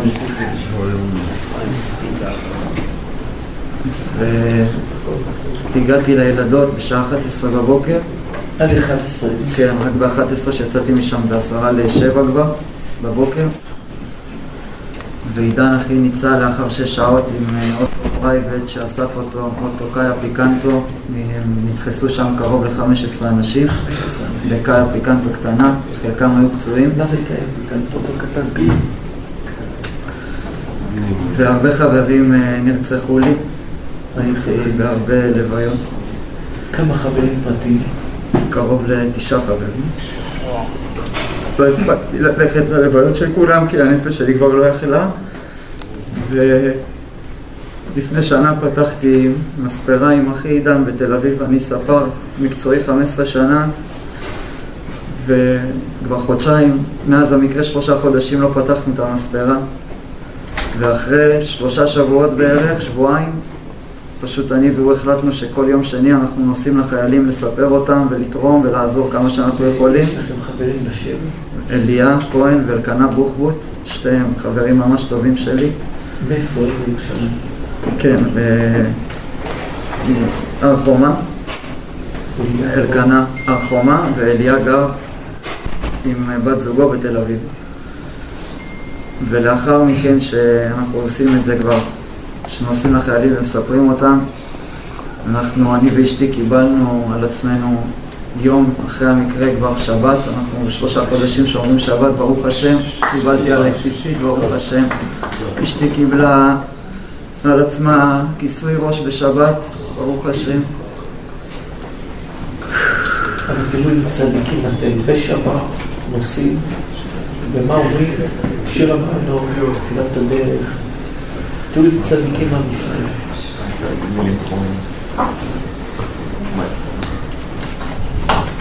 צדיק את הנפש שלכם. אני כבר חודשיים בארץ, אני כל לילה הולך ומחזק ומדבר על הנס הזה, ואנשים מתחזקים, ברוך השם, וכל היום שולחים לי הודעות שלוקחים על עצמם ציציות ותפילין, ברוך השם, וצניעות, בנות שלוקחות על עצמם חצאיות וצניעות. ראיתם את המוות. אני ראיתי, כן, ראינו את המוות, וראיתי גם את הקדוש ברוך הוא איתי והפגשתי אותו איתי. ראיתם מה זה השגחה פרטית. בוודאי, בוודאי. זה מה שהמדרש אומר, רבי יוסי ראה צייד זורק חצים על ציפורים, והוא שמע בת קול שאומר זה ייתפס, זה לא ייתפס.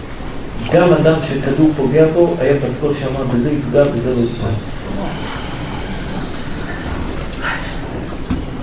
עכשיו אתם צריכים צדיק לחזק את הנפש שלכם. אני הגעתי לפה אתמול, מישראל, ויש לי פה חודש של הרצאות וחיזוקים, הביאו אותי לפה כדי לספר את הנס הזה.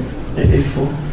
בכל מיני קהילות מסוימות, וגם אני עוד שבוע טס למקסיקו ואז לאנגליה, ואני פשוט, הקדוש ברוך הוא, אני מרגיש שהוא...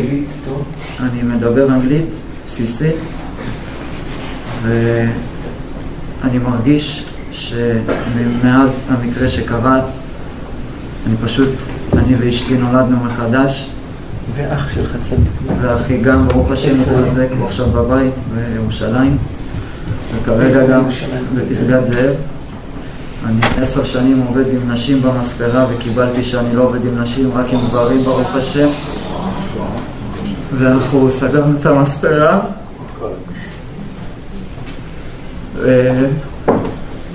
בעזרת השם, אני אפתח, אבל יעבוד רק עם גברים וילדים. ולא חייב מספרה, יכול לעשות עוד דברים. נכון, אני גם על זה חושב. לא חייב מספרה, יכולים לעשות את זה. אתה עכשיו תלך ותספר בעולם חזק מה שהיה, תעשה קידוש השם, תחזק את כולם, על עם ישראל, הם אומרים, על ציצית, על שבת, ואתה תהיה, אה, תלמד טוב טוב טוב מכירות ותתחיל עסק של מכירות. תודה רבה.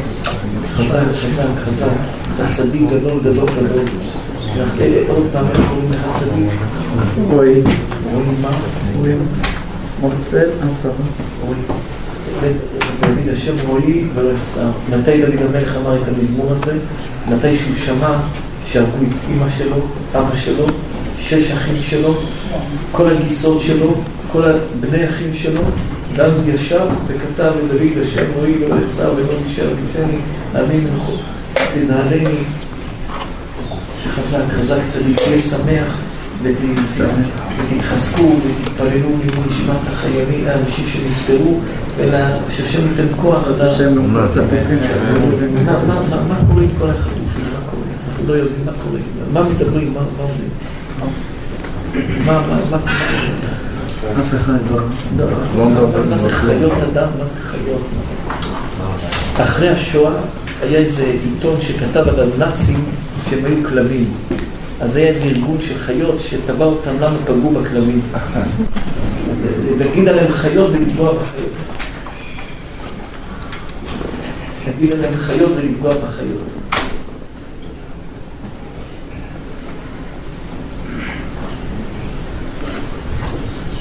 אז עכשיו האמונה בשם, תמיד היה לך אמונה בשם. תמיד. זה תמיד היה אמונה אני בשם. מגיל קטן, אה, תמיד הייתי הולך לשיעורי תורה, אבל תמיד פחדתי לעזוב את העולם הזה שהיה לי, שזה מסיבות והמספרה וכל החיים האלה. תמיד פחדתי לעזוב את זה. ותמיד כשהייתי מתקרב לקדוש ברוך הוא, באותו מידה הייתי גם מתרחק בשביל, בגלל שהייתי מפחד לעזוב את כל מה שיש לי.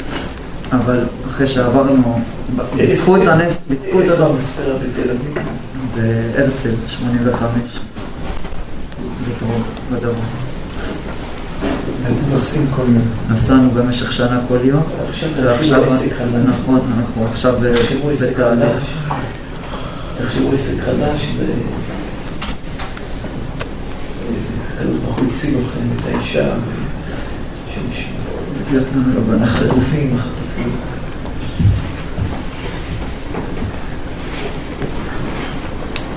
המר"ם מרוטנבורג, לקחו אותו לבית סוהר, ביקשו עליו כופר, הוא אמר אל תשלמו. הוא היה 14, 14 שנים, בבית סוהר, והיה אפשר לפדות אותו, הוא אמר לו, אל תפדו אותי. ומתי שהוא מת, הגויים שנאו אותו כל כך שלא רצו לתת את הגוף שלו. הוא אמר, לא, אל תפדו אותי. הגמרא אומרת, הם פודים את השבויים יותר מדמי. זה באמת אה, משהו כבד ביותר, כמה במצד שני פדיון שבויים. לא פשוט. כל- עם ישראל בזמן לא פשוט. תחזק צדיק את הנפש, תרים תרים את עצמך. אשתך באה איתך, לא, אני נשארה עם הילדות. ואתם אתם מסתובבים ב- ב- מטעם המדינה או מטעם מי? אה, מקהילה שהזמינה אותי, זה הרב קליץ, אני לא יודע אם זה מוביל לך משהו, אבל הוא הזמין אותי לפה, וברגע שהגעתי לפה קיבלתי המון פניות. אור טוב לכל מקום. בכל מקום, אני, בכל מקום. תראו, כולם, הלב של כולם שבור, הלב של כולם בוכים איתכם, בוכים איתכם. עם כולם, בוכים עם כולם. אבל אתה עד וחי לדבר. השם יעזור בעזרת השם. תודה רבה צדיקים, תודה רבה. זה, זה מתי שהחברים שלך צדיקים יצאו מהשבי, תשתו איתם בזה לחיים. איך קוראים להם?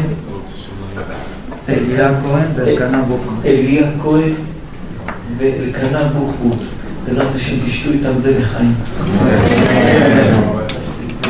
ותשמחו בהם, ונשמח בהם גם אנחנו בעזרת השם. בעזרת השם יהיה ישועה גדולה שם. אין- אין כלום שכלי. איפה הצבא, איפה...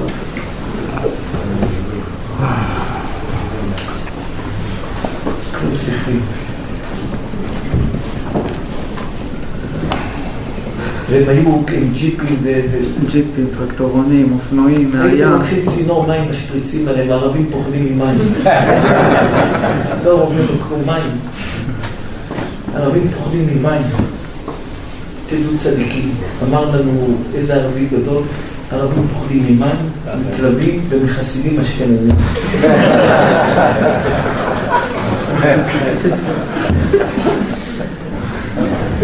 חסידים. זה- משהו פסיכולוגי. הייתם משפריצים עליהם מים. צינורות של מים פשוט בורחים. זה עמלק. מה כתוב על עמלק? הם חותכים את הברית מילה וזורקים לשמיים. מה הם עשו? חתכו ברית מילה של אנשים, אבל סיפרו לנו, היו חותכים ברית מילה, שחתכו לאנשים ברית מילה. הם עשו כל הדברים שעמלק עשה. כל מה שעמלק עשה הם עשו. זה עמלק, עמלק. עמלק. הרב גינזבורג אמר את זה גם כן. זה מה שעמלק עשה. הוא אמר שבכל דור עמלק בא בצורה אחרת. הם עשו על מה שעמלק עשה. הוא אמר ש...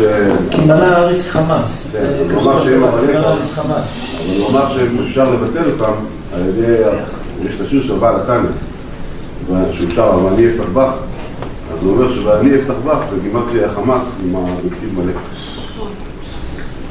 הוא אמר שאם שרים את השיר הזה, אפשר להרוג את כל המחבלים של החמאס. יש איזו סגולה של איזה שיר אחר. אני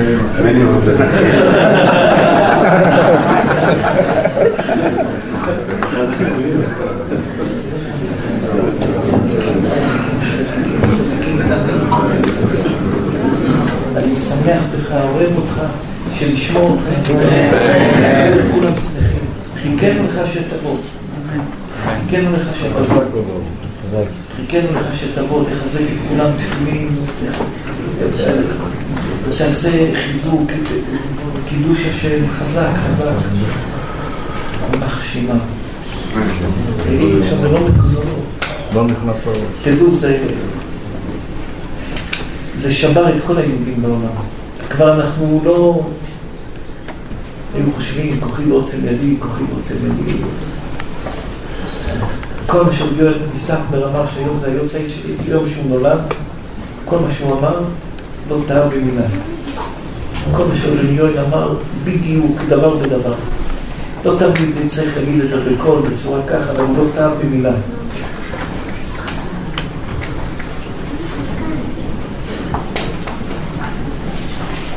היה אנשים שעמדו ונלחמו, שכולם היינו מוגבלים. היה לי חבר אחד שהוא היה ראש האבטחה של המסיבה. הוא נלחם. הוא נלחם, הוא לקח לאחד המחבלים את הקלאץ' ועם היחידת יהלום שהגיעו, הוא נלחם איתם. ממש נלחמו. עד מוצאי שבת, כן. איזה צדיקים, אנשים, יש להם ילדים בבית, יש להם אישה, הולכים, נכנסים בתוך כל התופת הזה, לא יודעים יחזרו, לא יחזרו. איזה צדיקים בעם ישראל. ואנחנו, זה לא כמו האחרים שלהם, יש קדושת המוות, לנו יש קדושת החיים. הקדוש ברוך הוא קידש את החיים, החיים אצלנו זה הדבר הכי מקודש. אצלנו זה קדושת המוות. אם מתים, אז אצלנו הקדושה למות. אצלנו הקדושה זה קדושת החיים. בשבילם למות זה כביכול שם הולכים ויודעים מה יש להם. אבל אצלנו זה, אבל אצלנו זה קדושת החיים, זה, זה החיים, קדושת החיים. וכמה היום לכל ג'יפ? כמה? קרוב לעשר מחבלים. עשר בכל טנדר. עומדים אחורה עם רובים. כן, בפנים ובחוץ, כן. לא, לא היה... זה השתי הרכבים עם ה...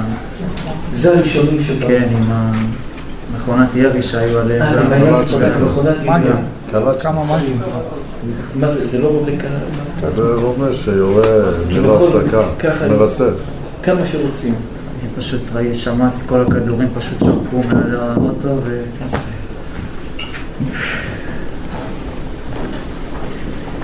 ממש הרגשתי את הקדוש ברוך הוא איתי. ראיתם הרבה או ראיתם רק את השתי ג'יפים האלה? שתי הג'יפים האלה, זה מה שאני אומר, ברוך השם שהקדוש ברוך הוא לא נתן לנו לראות את כל הזוועות מאחורה, כי אנחנו באמת אלה שיצאנו ממש ראשונים מהשטח. ואח ראה את כל הזוועות. עידן ראה זוועות. כל מי שהיה מאחוריו 100 מטר פשוט נפל והם תמיד המשיכו לרוץ. כמה באותה מסיבה נרצחו על קידוש השם? מה שרשום, כתוב בספרים הקדושים שכל, לא במאור עיניים, שכל מי שמת בגלל שהוא יהודי הוא לא מרגיש שום ניסיון. עכשיו חתכו, הרגו, מי אומר את זה? מי? רבי אומר, כל אדם שמת בגלל שהוא יהודי, גם אם חתכו אותו, הוא לא מרגיש נישואין. כלום. כל יהודי שמת בגלל שהוא יהודי, לא מרגיש שום נישואין. רבי נחל אומר את זה בשם הכבוד. הקדוש ברוך הוא ייתן כוח לכל עם ישראל, ולמסכנים החטופים שם. אנחנו גם לא חושבים שיש פה עניין של אין פה דין את השבויים יותר מהם. כי פה זה משהו אחר לגמרי. לא חושב שיש פה דין של את השבויים. אז מה רבי שמעון? תוספות כותב במקום שאין סכנת נפשות. לא, זה לא כמו הסיפורים הקודמים, שפה זה צריך לבדות אותם ב... צריכים לבדות אותם. צריכים לבדות אותם. אבל צריכים למצות את הדין עם כולם עד... להכחיד את עמלק, להכחיד את עמלק. צריך, צריך כל דבר בשביל להציג אותם בכל דבר. זה לא ברור בארץ, מה עושים איתם? בארץ לא, שיגידו חצי כן, חצי יגידו לא. מדינת עמלק. זה, אבל צריכים לפדות אותם, זה השם ישמור, השם ישמור, השם ישמור. איך אומרים בשיר של שבת, ולה יושבים בשבי, אהיה נאה גויים, אלה שיושבים בשבי, אלה שיושבים בצער. השם שהשם פדה אתכם. אז תשתה מים קצת. השם ישמור לכם צדיקים, ייתן לכם כל הטוב, זה עם שתבחרו שהכל אתה אדוני, אלוהינו מלך העולם, שהכל נהיה בדברו. זה עם החברים השבויים הצדיקים. בעזרת השם. אבל תשתו את הכל איתם. בעזרת אחד השם. על אחד על אחד על אחד על אחד. תהיו שיכורים. עד שהם יחזרו ונפתח את זה שהם יגיעו בעזרת השם. זה זה תשתה בשבת. אבל לא מהר, אתה יודע. תהיה שמח, זה מלא. כן, כן, צריך רק ספקן. אבל לאט לאט. אל תשתרב, לאט לאט. מצווה גדולה, אני מחפש מגוון, אני מחפש מגוון,